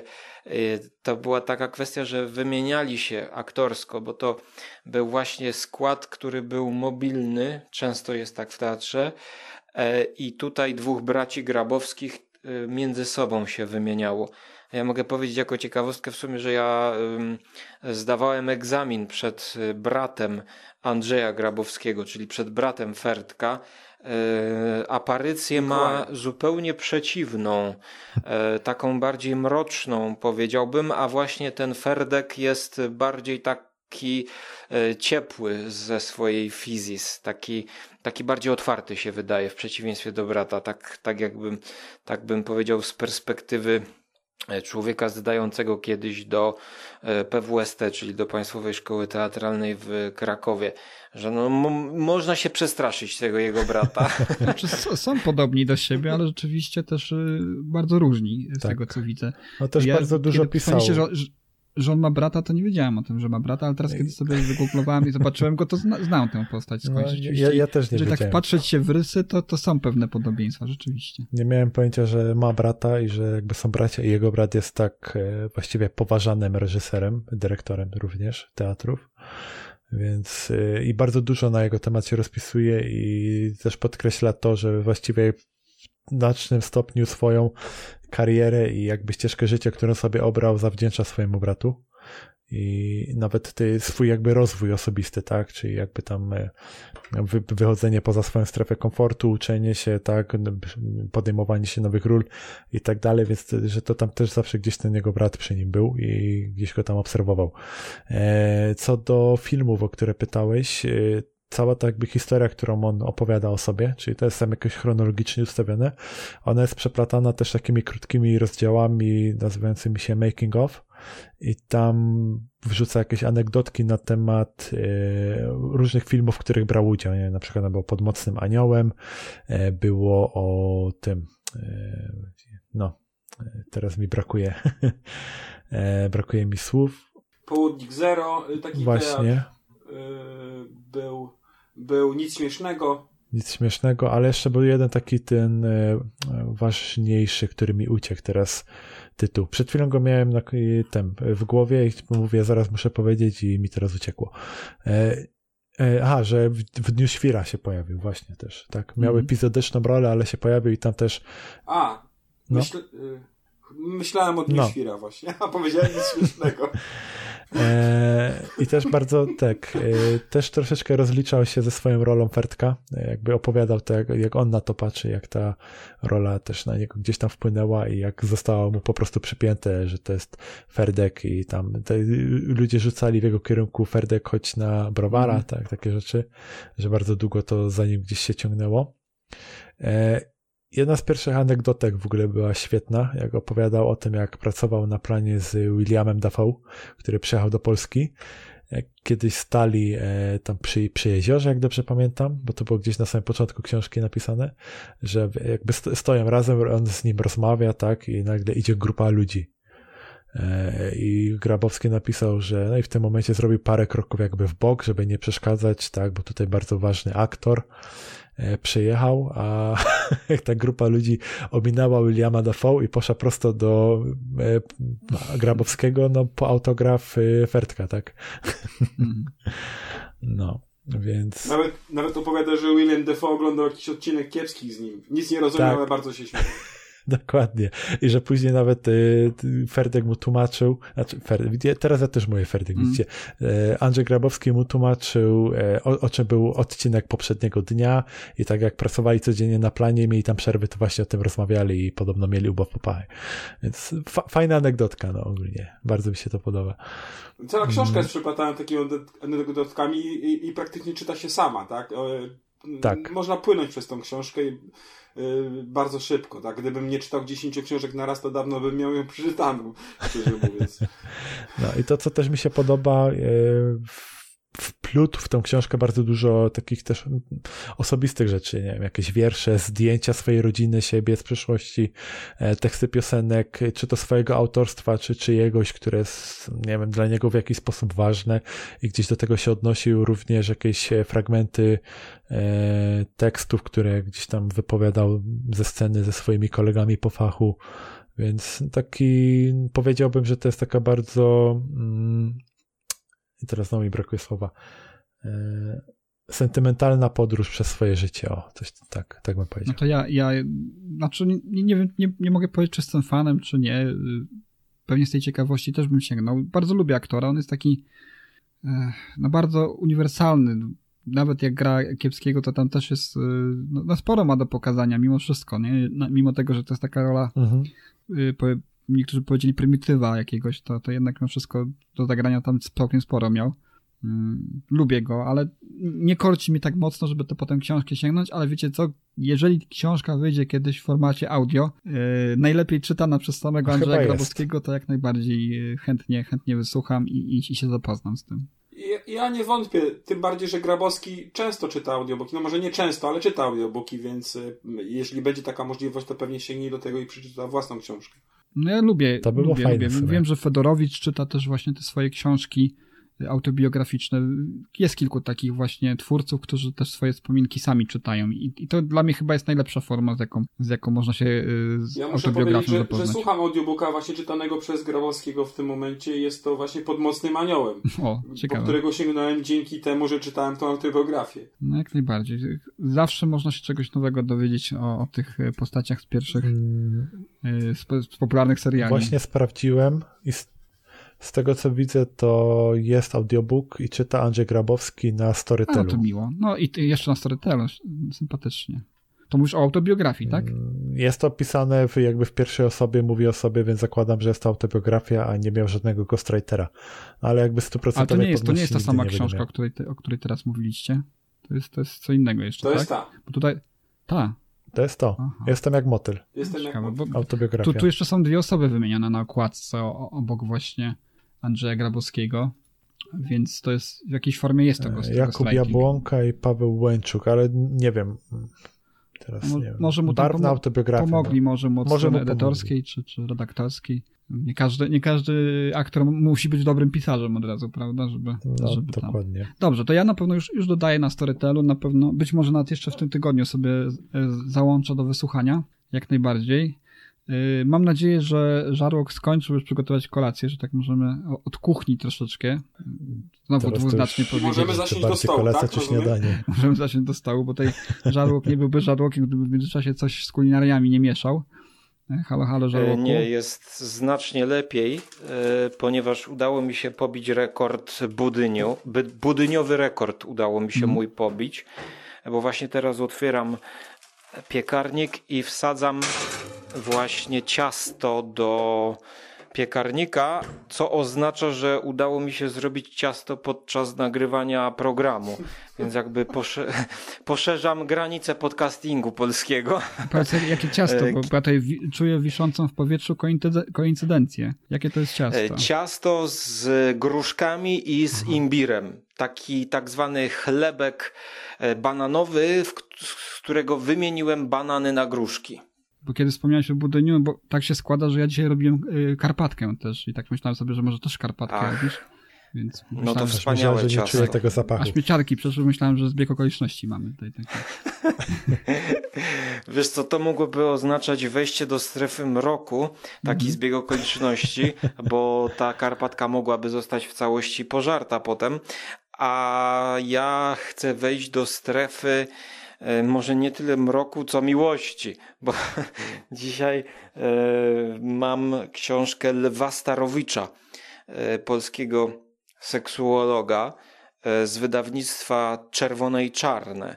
Y, czy ktoś z was się zetknął z takimi małymi książkami, takimi powiedzmy poradnikami? Y- Czerwone i Czarne? A jaki to jest tytuł, powiedz mi, bo ja, się, ja, ja przyznaję się, że się zetknąłem, ale nie wiem. Ej, w ręce swojej trzymam starą książkę, którą kiedyś czytałem, nazywa się hmm. O miłości, a dzisiaj e, więcej powiem o książce z dwa tysiące piętnastego roku, też z tego samego wydawnictwa, też tego samego formatu książka, e, tylko że mm, jakby Kolejna część, kolejna część wywiadu Rzeki z Lwem Starowiczem pod tytułem Wszystko da się naprawić. Um, to blisko do... Myślałem, że będzie o nienawiści. Aha, no jeszcze jest o mężczyźnie, o kobiecie. Z tego, co wnioskuję podczas czytania, to po prostu to było... To było nagrane w samochodzie, chyba za jakimiś kilkoma spotkaniami. I podzielono to i wydano właśnie w formie takiego poradnika, aczkolwiek mamy tutaj normalny podział na osobę przepytującą i naszego lekarza prowadzi to Krystyna Romanowska, jeśli to jest ta sama osoba, co w książce O miłości, dlatego że ja czytałem to w e-booku, a w papierze mam tylko tą starą książkę z dwa tysiące trzynastego O miłości. No i to jest dosyć taka lekka lektura, około dwieście stron zapisu rozmowy na tematy związków damsko-męskich. No i tutaj leitmotivem jest Wszystko da się naprawić, czyli ten tytuł. Jak piszą, nib, jak pisze wydawca, tak, niby nic strasznego się nie dzieje, ale nie ma już miłosnych uniesień. Coraz częściej na partnera spoglądamy krytycznie. Po kilku latach wspólnego życia przychodzi jakiś rodzaj znużenia drugą osobą. Co z tym robić? Jak przegonić rutynę i wkradającą się nudę? Profesor Zbigniew Lew Starowicz, który uratował niejeden związek, mówi: zbyt łatwo, zbyt szybko się rozstajemy, a przecież kryzys w związku to naturalna rzecz. I daje mnóstwo rad, co robić, żeby zwykła kłótnia się nie przerodziła w trzęsienie ziemi, a szarość życia nie doprowadziła do zerwania. Kolejna świetna książka autora bestsellerowych poradników o kobiecie i o mężczyźnie. Ja nie mam, chciałem cytatów kilka zapodać, ale okazało się, że w międzyczasie e, wykończył się mój e, abonament w Legimi i nie mam dostępu do tych zakładek i do tych wszystkich cytatów, e, które sobie zapisałem. Więc muszę polegać na swojej pamięci. No więc tutaj też jakby kamyczek do ogródka naszej poprzedniej dyskusji o e-bookach, no, że zostałem bez moich zakładek, słuchajcie. No. Ale e- jeżeli i... odnowisz abonament, możliwe, że, że to wszystko tam będzie, prawda? Bo... No na pewno, tak. No, no. Tak, tak, tak. Tylko właśnie no muszę... Pier, pier, pierwsza dawka, pierwsza dawka jest darmowa, nie? No tak, tak. Standard. E- I teraz tak, ja może najpierw powiem, dla kogo to jest książka. Ja bym powiedział, że to jest książka dla wszystkich. To jest książka dla wszystkich, którzy nie są w związku i którzy są w związku. Ponieważ to jest taka dobra szczepionka, moim zdaniem. Wszyscy teraz, kiedy chcemy się szczepić albo nie chcemy, to możemy się zaszczepić poprzez taką lekturę. I co tutaj może nas zaszczepić? Otóż facet no, ma wieloletnie doświadczenie jako seksuolog w prowadzeniu terapii właśnie no, związków różnych, małżeństw, par i mm, podaje przykłady, rea, no, z życia wzięte przykłady podaje, które nad którymi rozprawia i no wprost daje ludziom rady. Na przykład, co ja zapamiętałem, jeżeli przykładowo ktoś idzie do terapeuty i na pierwszym spotkaniu terapeuta zaleca mu, żeby się rozszedł, no to, że to jest według niego zupełnie niepoważne podejście tego terapeuty, że to jest absurdalne, ponieważ jego jakby statement jest taki, że jeżeli ktoś będzie chciał z jakiegoś związku długoletniego wychodzić, to on jest zwolennikiem no jakby naprawiania takiego czegoś, a przynajmniej no, po, on potrzebuje kilka spotkań, żeby mm, zdiagnozować, co jest nie tak. I na przykładach, które on podaje, no, z, z sukcesem, tak jakby, które, które odniósł, podaje, że czasami są to różne prozaiczne rzeczy.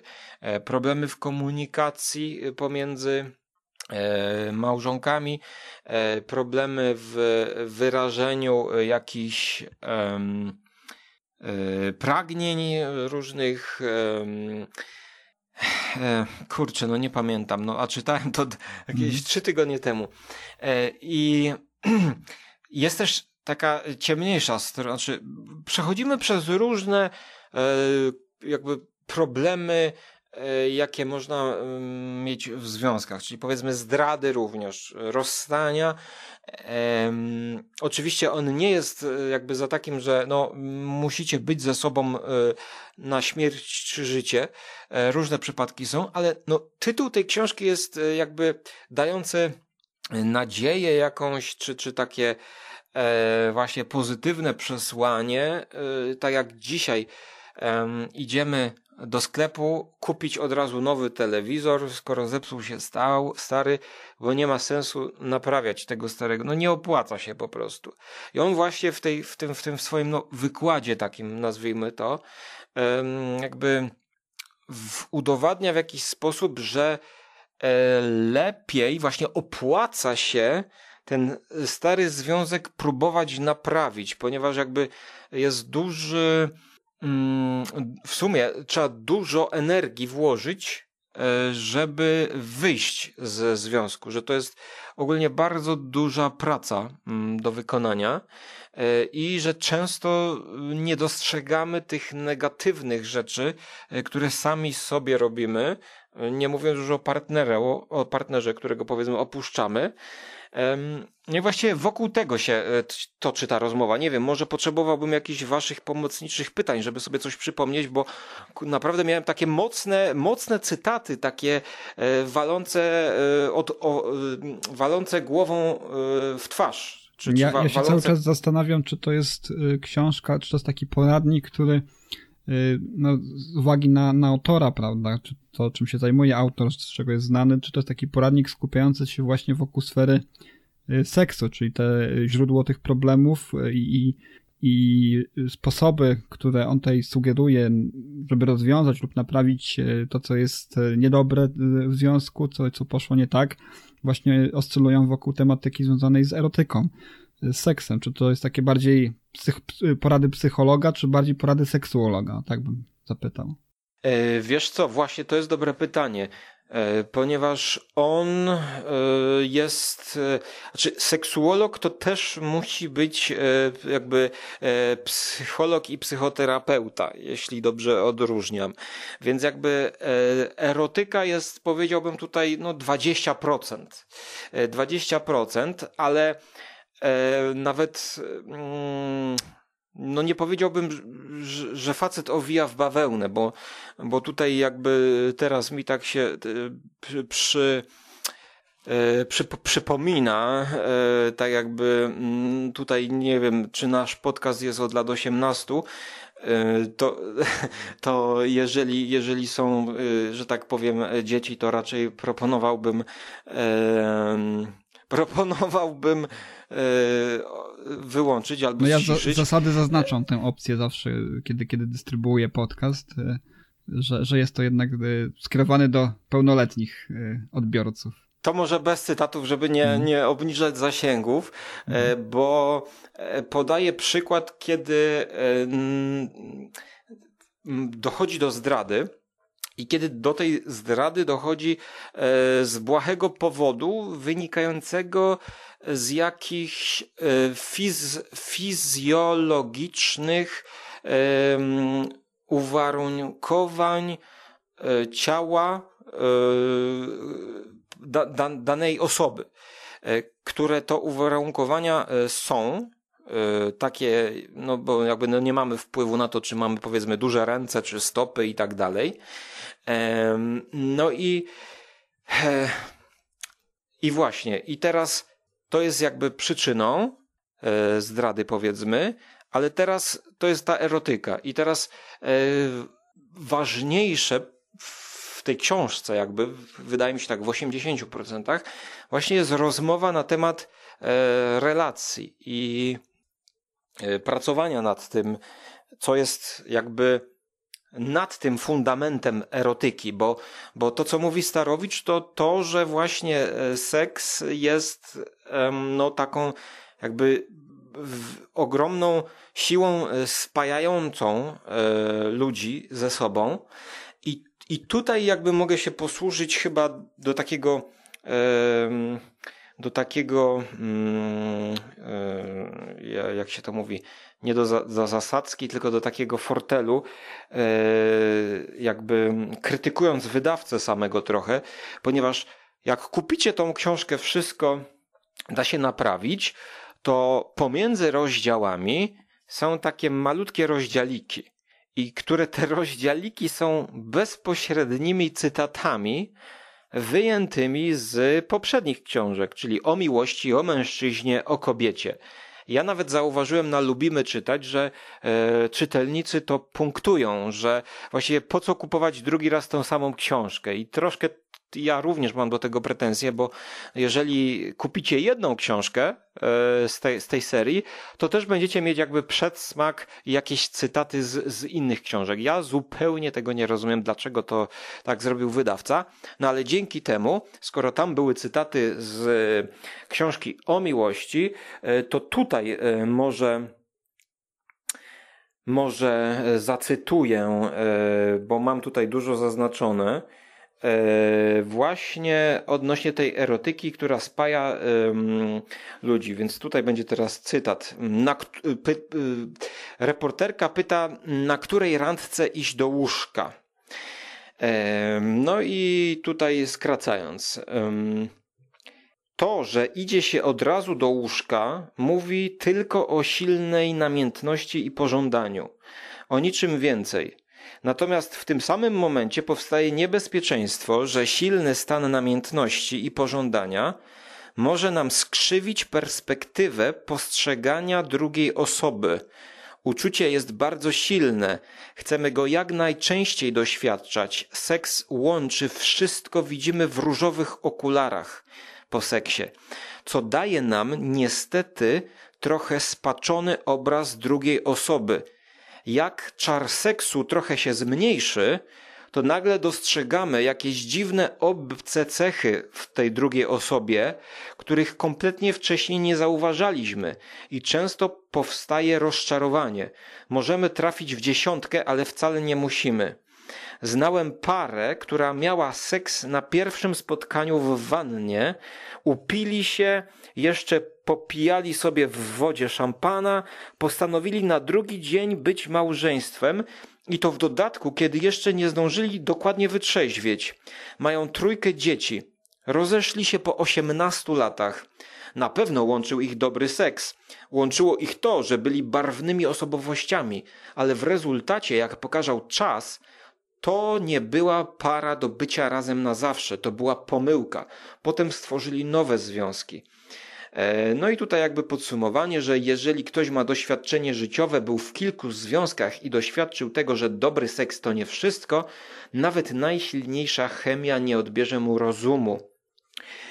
To, do czego można się jakby przyczepiać czy, czy zastanawiać podczas czytania tej książki, to jest też taka pułapka trochę krytyczna, znaczy takiego krytycyzmu, który mnie ogarniał z jednej strony, i mówię tak, za każdym razem, kiedy on pokazuje jakiś przykład, to jako czytelnik my go próbujemy zhiperbolizować, uogólnić, i od razu w nas, jako czytelnikach, tworzy się taki kontrargument do niego, że no ale to wcale tak nie musi być w każdym przypadku.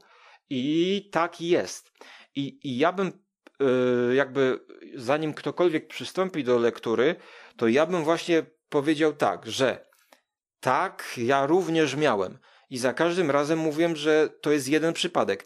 Ale on właśnie, yy, nigdy on sam nie robi takich uogólnień, yy, mówiąc, że tak jest i tak ma być w stu procentach zawsze i wszędzie, nie? Ale my jako czytelnicy, słuchając o jakimś wyjątkowym przypadku, powiedzmy, albo co z naszej perspektywy wydaje się wyjątkowe, my mówimy, a ten facet gada pierdoły, bo, bo wcale tak nie musi być. Ale za każdym razem znowu z drugiej strony odzywało mi się, że ten facet yy, nie gada pierdół, tylko jeżeli on mówi o jakiejś części, zbiorze yy, ludźmi, z którymi przeszedł terapię, no to rzeczywiście z jego perspektywy, yy, z perspektywy gabinetu lekarskiego, jest to jakieś doświadczenie tak jakby większe niż, powiedzmy, to, co ja odnoszę, powiedzmy, do swojego związku albo do związku kolegów, koleżanki, który, którą znam.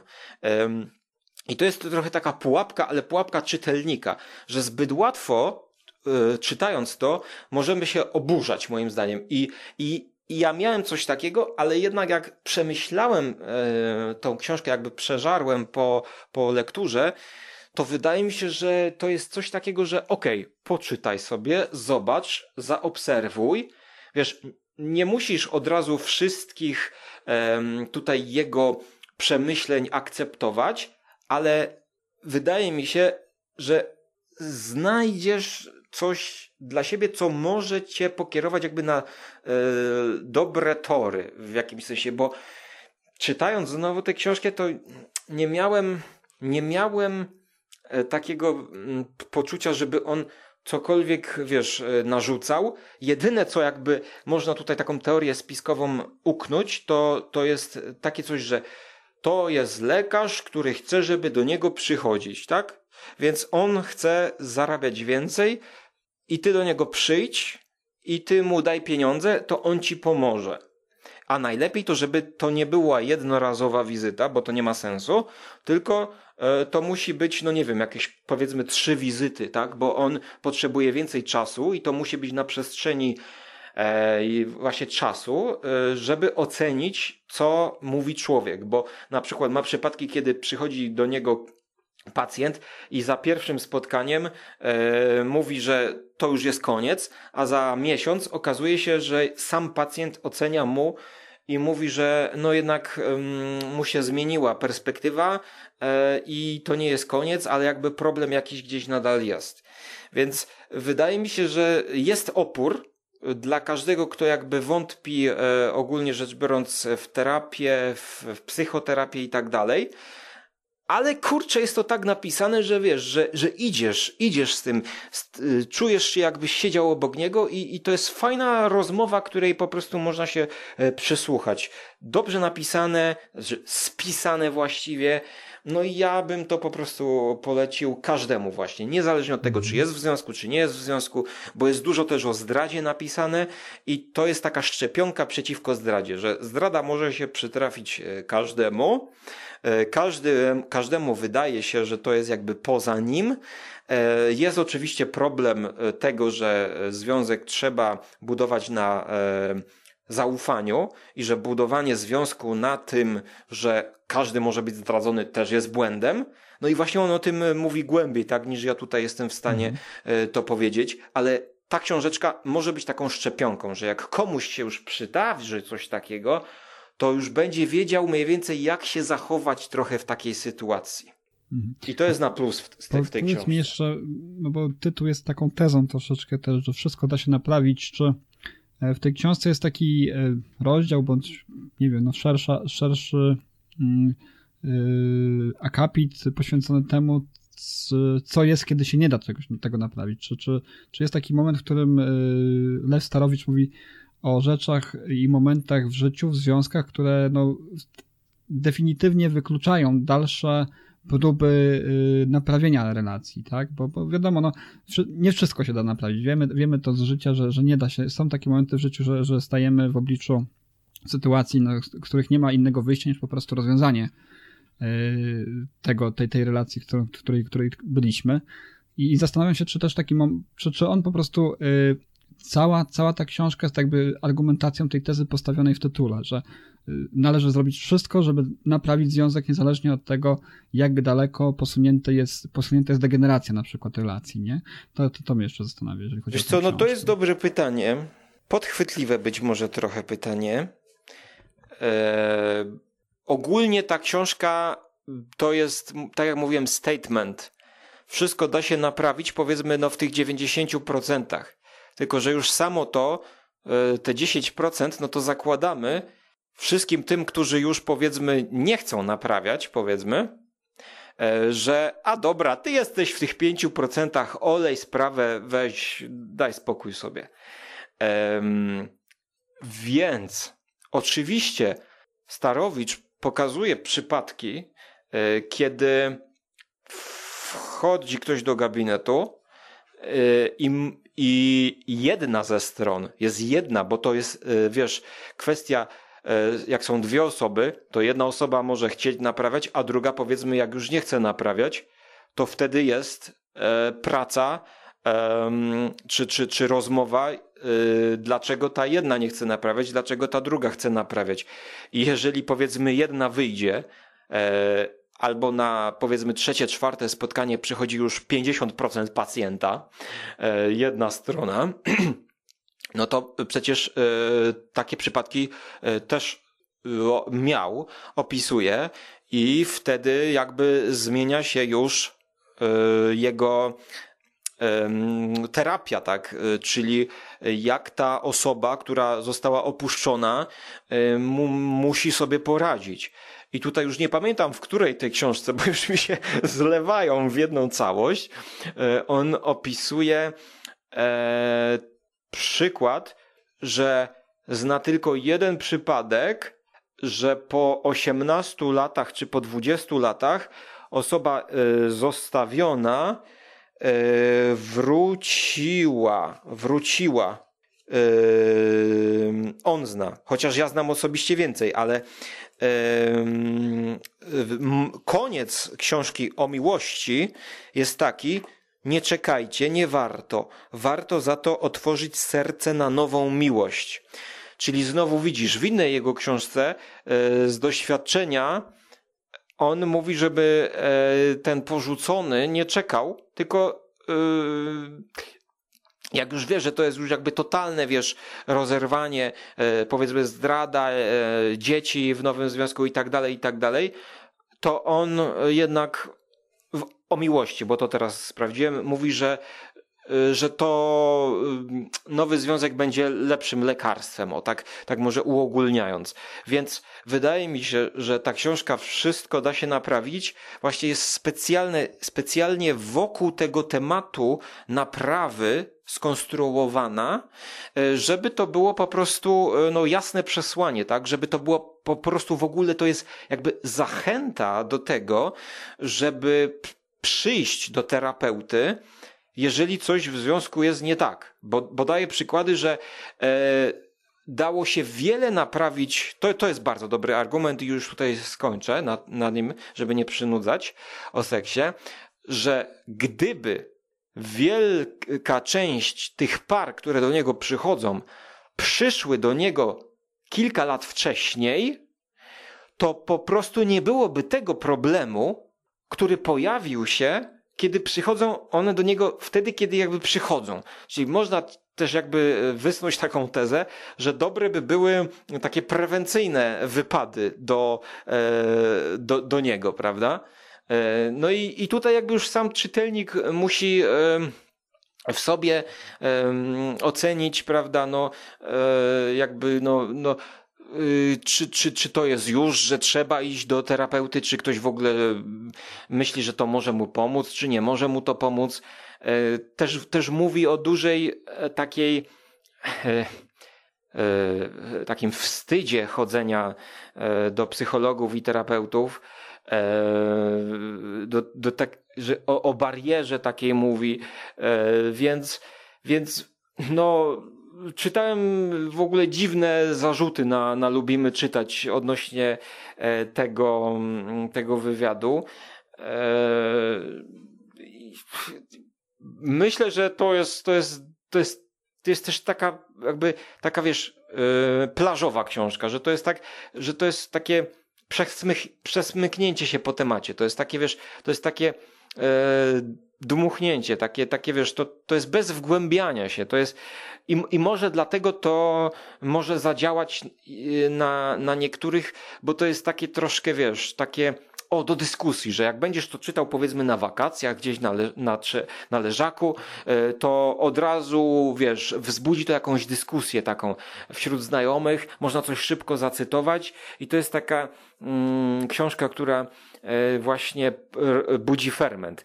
I, i właśnie z tego powodu ja bym ją y, polecał. No, ciekawe. Mamy nadzieję, że ża- żaden z nas nie będzie musiał w, w życiu korzystać z porad tutaj, jak to naprawić, ale wydaje mi się, że takie książki warto przeczytać nawet kiedy jest dobrze, żeby po prostu zapobiec temu, co się może stać, kiedyś zrobi się coś źle. Tak. Więc, więc jak najbardziej. No, na pewno autor, autor tak. uznany, doświadczony, wieloletnia praktyka, prawda, dużo publikacji na koncie, więc tutaj akurat można mądrego, jak to się mówi, mówiąc kolokwialnie, posłuchać. I z humorem czasami on, też, powiem ci. I z humorem, tak, wiesz? Tak, on, on, ja, ja widziałem jego wypowiedzi bardzo często, to też taki człowiek z dużym dystansem, tak? Spora wiedza i dystans też. Dokładnie. Do tego, o czym mówi. Mamy jeszcze jedną książeczkę stosunkowo świeżą. Katarzyna Nosowska, Powrót z Bambuko. I tutaj może Arek zacznie, bo wiem, że też Żarłok też zaczął czytać. Nie wiem, nie wiem, ja czy... już przeczytałem całość. Ale przeczytał i, i Sebastian chyba jeszcze nie, a ja, ty, ja myślałem, że to biografia, ja a to biografia nie jest, więc tutaj głosu specjalnie nie będę zabierał. E, Powrót z Bambuko Nosowskiej to jest druga książka po, po książce pod tytułem A ja, że mi powiedziała Kaśka bodajże, taki był tytuł tej pierwszej. I to, yy, mhm. podobnie jak ta pierwsza, jest po prostu zbiorem felietonów. Zbiorem felietonów yy, dotyczących, no nie wiem, właściwie codziennego życia, takiego podejścia Nosowskiej do tego, co, co ją otacza, co nas otacza, co widzimy w mediach, co... No, no, każdy aspekt właściwie życia, od yy, siedzenia w domu przy oglądaniu seriali po... po jakieś yy, hejtowanie w, w sieci i, i, i praktycznie o, o wszystkim to jest. I co mi się podobało w, w tych, tych felietonach, to to, że, że Kasia Nosowska pisze to takim językiem, jakby to była dobra koleżanka, dziewczyna z sąsiedztwa, do której się wpadło na pogaduchy i ona snuje te opowieści i przez pryzmat tych opowieści po prostu dostajemy bardzo fajne, bardzo fajne jej przemyślenia na temat otaczającego świata. To jest po prostu dla mnie było mega fajne i bardzo przyjemnie mi się to słuchało, bo ja y, y, słuchałem to jako audiobooka czytanego przez oczywiście Kasię Nosowską. U mnie też już dodane na Storytelu. Dostępna jest książka. No, więc... są, jest mhm. sporo, sporo takich opowieści, gdzie, gdzie śmiałem się w głos jadąc samochodem, bo słuchałem ją w samochodzie i sporo, jest jedna taka opowieść, która szczególnie tkwiła mi w pamięci i słuchając ją otworzyła mi się po prostu szczęka i słuchając otwartą buzią, nie wiem czy pamiętasz, która? Żarłok, opowieść o chodzeniu na religię i o podejściu eee, do komunii. Pamiętam, eee, znaczy nie pamiętam. Znaczy, pamiętam, że coś takiego było, ale dokładnie nie pamiętam nie pamiętam dokładnie o co tam chodziło. Wiem, że ona tak kontrowersyjnie... Historia była taka, że no? Kasia, no, religia była w osobno, osobno, się chodziło specjalnie, nie tak jak, nie wiem, w sumie teraz jak w, w Polsce jest w szkołach, czy jest to normalnie w, w szkołach, czy to jest osobno, ale kiedyś chodziło się do, do, do, salka, do, do salki katechetycznej, mm. gdzieś tam na, na, na religię i ona miała y, i ona miała chodzić i... i po prostu wyszła na, na religię i wróciła, nie miała jakiegoś, a miała przyjść z rodzicem, a akurat z rodzicami miała tam problem i babcia miała ją zaprowadzić, żeby zapisać ją na tą religię. No babci się nie chciała, mówiła, że ja, powiedz księdzu, że ja każę, że masz chodzić. Babcia to zignorowała i ona po prostu przestraszona wychodziła codziennie przez cały rok na piątą godzinę na religię, snując się gdzieś tam po, po, po mieście, narysowała w zeszycie od religii tylko pierwszą stronę jakiegoś tam aniołkiem, e, Matkę Boską, no i wracała, wracała z tej religii. Nad, nadchodzi e, czas e, pierwszej komunii świętej e, i... E, kompletnie nieprzygotowana. Kompletnie nieprzygotowana. Mało tego, jest niedopuszczona, bo nie chodzi na religię. Ale oczywiście sukienka kupiona i wszystko. I, i może nie, nie dokończę tej historii, ale wyobraźcie sobie, czym mogło się skończyć to, kiedy już rodzina jest na, przy uczcie tej, na Komunii Świętą, mm. przy, cała rodzina się zjeżdża, a Kasia nie mm. może iść do Komunii Świętej, bo nie chodziła na religię. A nikt o tym nie wie, no i, i dziewczyna jest po prostu e, w ciężkiej sytuacji, no jak, jak, jak to wyszło, jak to się skończyło, no to musicie sobie posłuchać sami, ale no wyobrażam historia... sobie, jaka to musiała być y, trauma dla niej, przeżycie. Tak, wiesz, trauma, straszna czas, trauma. To, to, nie to chodzisz na religię cały czas z tą świadomością, ja to, że, to może... że ten dzień nadejdzie dla, dla dzieci wyczekiwany dzień, to, prawda, Prez, prezenty to i śmieszne, wszystko. To jest a tutaj... straszne, to było straszne mm-hmm. dla niej, no. Mm-hmm. Ona opowiada o, tym, o, o ciężkich relacjach z jej ojcem, o ogólnie takich ciężkich relacjach rodzinnych, Yy, no... Powiem wam, że jak na taką felietonistkę, która mm, nie trudni się pisaniem, tylko śpiewaniem na co dzień, tak, yy, to hmm. wypada to całkiem lekko, całkiem fajnie i, i całkiem przyjemnie. Tutaj Żarok mówili, że to taka bardzo dziewczyńska yy, książka. Ja się nad, z tym nie zgodzę, bo yy, chyba, że mam dziewczyńską duszę yy, i mi się bardzo podobała.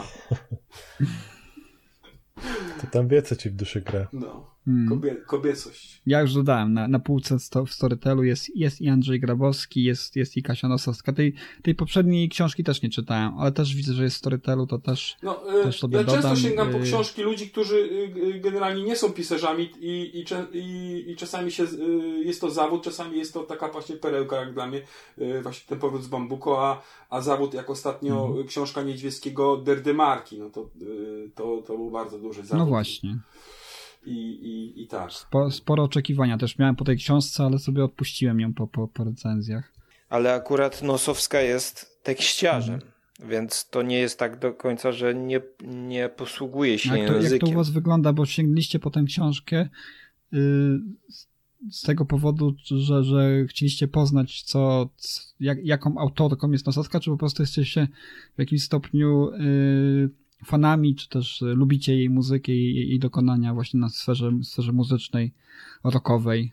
To znaczy, ja powiem tak, że ja nie chciałbym zaczynać tej dyskusji pod koniec mm. programu, mm. ponieważ to, dla mnie to jest, musiałaby być szeroka tutaj rozmowa na temat mm. tych felietonów różnych, um, ponieważ ona jakby tutaj w tych, poglo- w tych felietonach sprze- sprzedaje swoje poglądy. No i wiadomo, no poglądy możemy mieć, mieć różne, a ona sprzedaje poglądy w sposób tak doskonały, ponieważ w, w mojej opinii ona jest świetną właśnie tekściarą, a jeżeli jest tekściarą, to dobrze posługuje się słowem, a w felietonie jest to właśnie krótka forma, gdzie trzeba dobrze władać y, cyferkami i literkami. Ja ci powiem, że ona no sprzedaje i... to w sposób taki, że to wygląda, y, te podejście jej do, do, do, do tych różnych sytuacji jest bardzo zdroworozsądkowe i szczere. I... No i tak właśnie, i tu się nie zgodzę, i tutaj no. się nie do końca zgodzę, ponieważ y, świetnie, że ta książka y, właśnie sąsiaduje z Lwem Starowiczem i, tu, i tutaj jest w mojej opinii przepaść y, pomiędzy Nosowską, która daje rady właśnie, co trzeba zrobić, bo, bo oczywiście pochylam się nad jej problemami. To jest bardzo trudne i to jest, i to jest też bardzo ciekawe droga, jaką jakby przeszła, bo ma partnera alkoholika.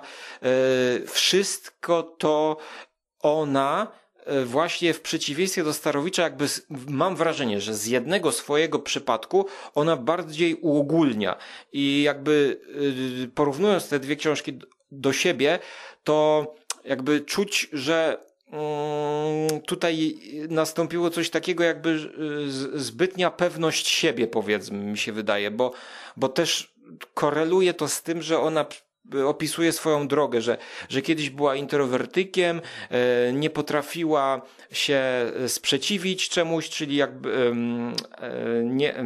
No tak, trwała tam w związku toksycznym i tak dalej.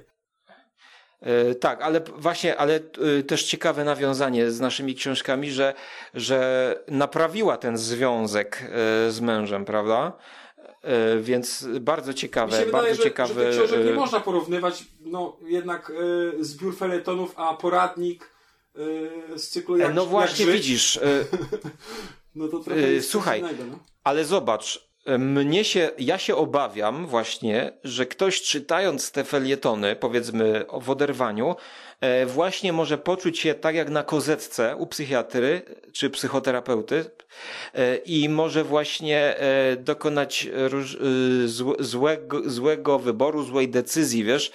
Wydaje mi się, że um, to, że ona się spoufala z czytelnikiem i my czytając, tak jak powiedziałeś, miałem te same wrażenia, co, co jest przejawem jej geniuszu I, i, i tego, że znakomitą jest pisarką.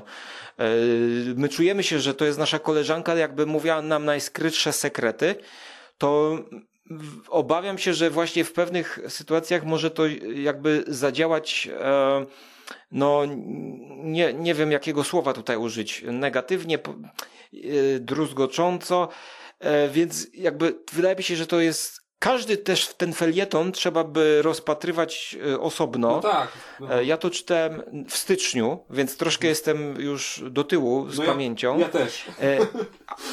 No, ale zgodzę się z tobą, że jest to napisane kapitalnie i czyta się to po prostu jednym tchem, aczkolwiek ja to czytałem w papierze i powiem ci, że byłem tak zaciekawiony, że jak się dowiedziałem, że też autorka czyta, że sobie puściłem tego audiobooka. No i tutaj paradoksalnie bym to odradzał, odradzał, chociaż ty jakby jesteś zachwycony po audiobooku, ale dla mnie ten audiobook był po prostu źle przeczytany, że jakby tam jest zbytni patos, zbytnia taka, no po prostu to nawet ja zrobiłem tak, że przeczytałem te felietony i pierwszą darmową godzinę odsłuchałem i po prostu jej sposób przedstawienia ujmuje słowom, ponieważ ona w słowie jest często wieloznaczna i często dopuszcza to słowo, które używa, dopuszcza sarkazm, ironię, dwuznaczność, żarcik. A te wszystkie żarciki w jej poważnym tonie czytania po prostu są schowane na rzecz takiej powagi. W moim odczuciu po pierwszej godzinie audiobooka. I ja bym jednak, z, jeżeli ktoś już jest fanem na przykład Heja albo Nosowskiej twórczości, to ja bym jednak tutaj proponował bardziej sobie chociażby tak wyrywkowo sięgać do książki, do, do formy czytan- pisanej. Po, po, też po drugie wydaje mi się, że y, dla wzrokowców większość z nas jest wzrokowcami i, i słowo czytane jakoś bardziej do nas dociera niż mimo wszystko audiobook, który y, czytamy gdzieś jakoś w tle. Ja tak jak mówię, jechałem samochodem, wiadomo, że sto procent uwagi na audiobooku nie miałem, tylko, tylko jakoś to musiałem podzielić. I e, czytając, a czytając właśnie czy w papierze, czy w e-booku, to y, jednak bardziej się skupia y, człowiek na treści i na tym, co dostajemy, nie? Mimo wszystko. No to jeszcze jakby ja dopowiem, że ta książka najlepiej czytać ją w papierze chyba, ponieważ ma bardzo ciekawy layout zaprojektowany, w ogóle grafiki tam są poprzetykane, taka minimalistyczna współczesna grafika, taka pastelowa, kolorowa wycinanka trochę tam jest i, i to jest dobrze wydane pod kątem wizualnym i kolorystycznym. I obawiam się, że w e-booku to można też stracić. Dlatego w przypadku tej książki, felietonów, które są zebrane, to, to jeszcze lepiej się czyta pod kątem takim wizualnym, że są duże przerwy, są obrazki pomiędzy felietonami, obrazki, które coś sugerują, pokazują i tak troszkę czytamy to jak taką gazetę w formie książki. Taki periodyk, taki, taki kwartalnik wręcz powiedziałbym. No i to jest bardzo ładne po prostu, więc tutaj po prostu rewelacja.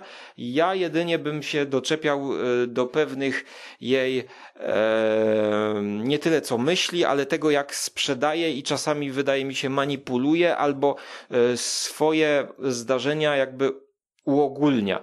Aczkolwiek no... Naprawdę to czyta się od, to rewelacyjnie. Tego, jak podchodzisz do tego, czy dasz się zmanipulować, czy nie? Wiesz co, no czytając ja zawsze chcę się zdać zmanipulować. ale, ale właśnie tutaj w pewnych momentach ta granica e, gdzieś została przekroczona. E, w, w, moim, w moim odczuciu, jeśli chodzi o No, no może tezy, może z, wiesz, może z pewnymi tezami jej się nie zgadzam, ale na pewno żeby nie przedłużać, to ja powiem, wiesz, że po przeczytaniu tej książki każdy będzie miał chyba ochotę zadzwonić: Kaśka, kuźwa, wpadaj, pogadajmy u mnie na kanapie, nie? Poplotkujemy. Wi- wi- wiadomo, no, jeśli więc... jest, czy jest zbiór opowiadań, czy felietonów, to, to zawsze y, są jakieś y, nierówne y, te, te opowiadania, czy felietony. Tak samo jest tutaj. Tego się nie da, nie da uniknąć. To nie będzie czegoś takiego, że ktoś napisze zbiór felietonów i wszystkie będą na poziomie, kurczę, Pulitzera.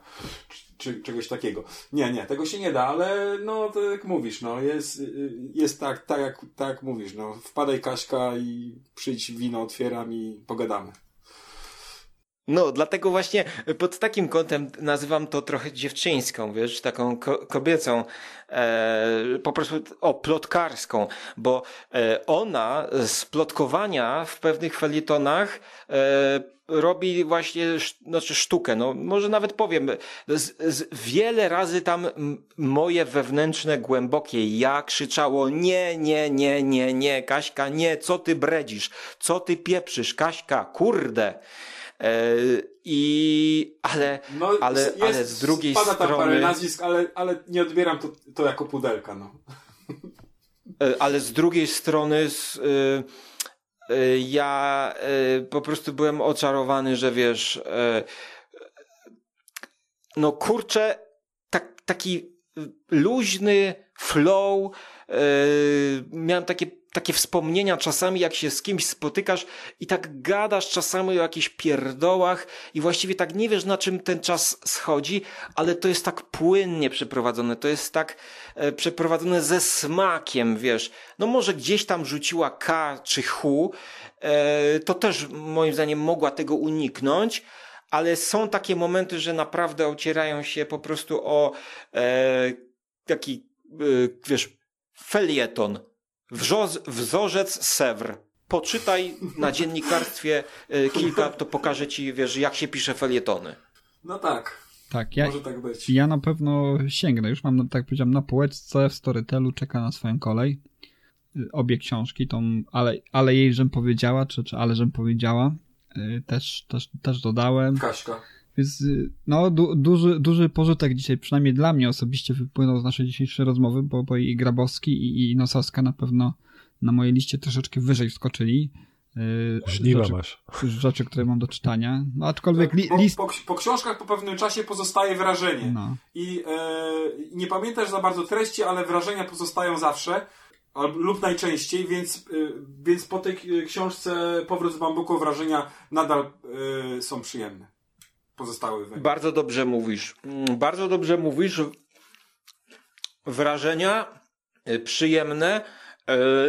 Słuchaj, czasami u mnie była też wściekłość, więc, więc każdy ma swoje wrażenia, ale zgadzam się, zgadzam się, że tutaj postawiłbym na wrażenia.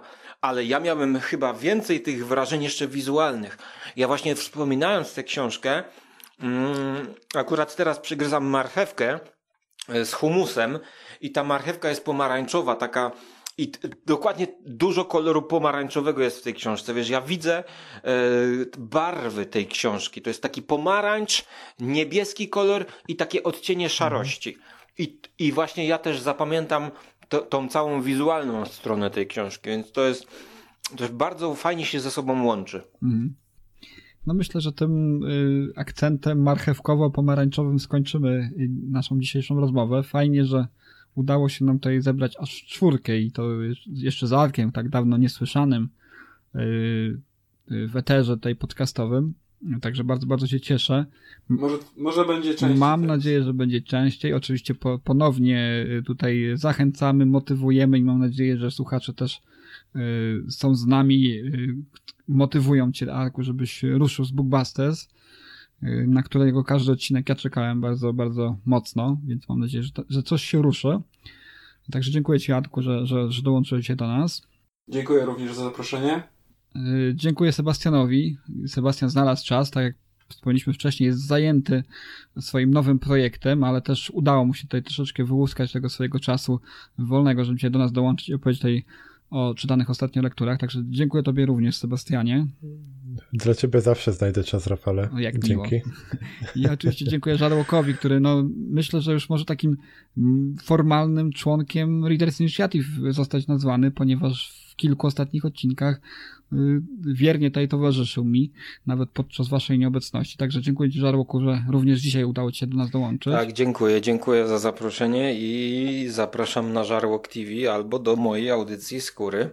Do usłyszenia. Zapraszamy też, tak. Tam ostra akcja promocyjna ruszyła, Patronite i te rzeczy. Jeżeli chcecie wesprzeć Żarłoka w jego dziele i, i troszeczkę pomóc mu robić jeszcze więcej, jeszcze fajniejszych materiałów, to jak najbardziej odwiedźcie jego stronę. No i ja, ja jestem Rafał, oczywiście zapraszam do kolejnego odcinka, oczywiście zapraszam do komentarzy, zapraszam też do informowania nas, o czym warto by było porozmawiać, co przeczytać. My zawsze też jesteśmy otwarci na wasze propozycje. Jeszcze raz dziękuję serdecznie i do usłyszenia. There's so many books to choose. Get on board, you just can't lose. Books expand your mind, it's true. Reading books is good for you. I love reading. Oh, I'm going down to the library, picking out a book, check it in, check it out. Gonna say hi to the dictionary, picking out a book, check it in, check it out. I'm going down to the library.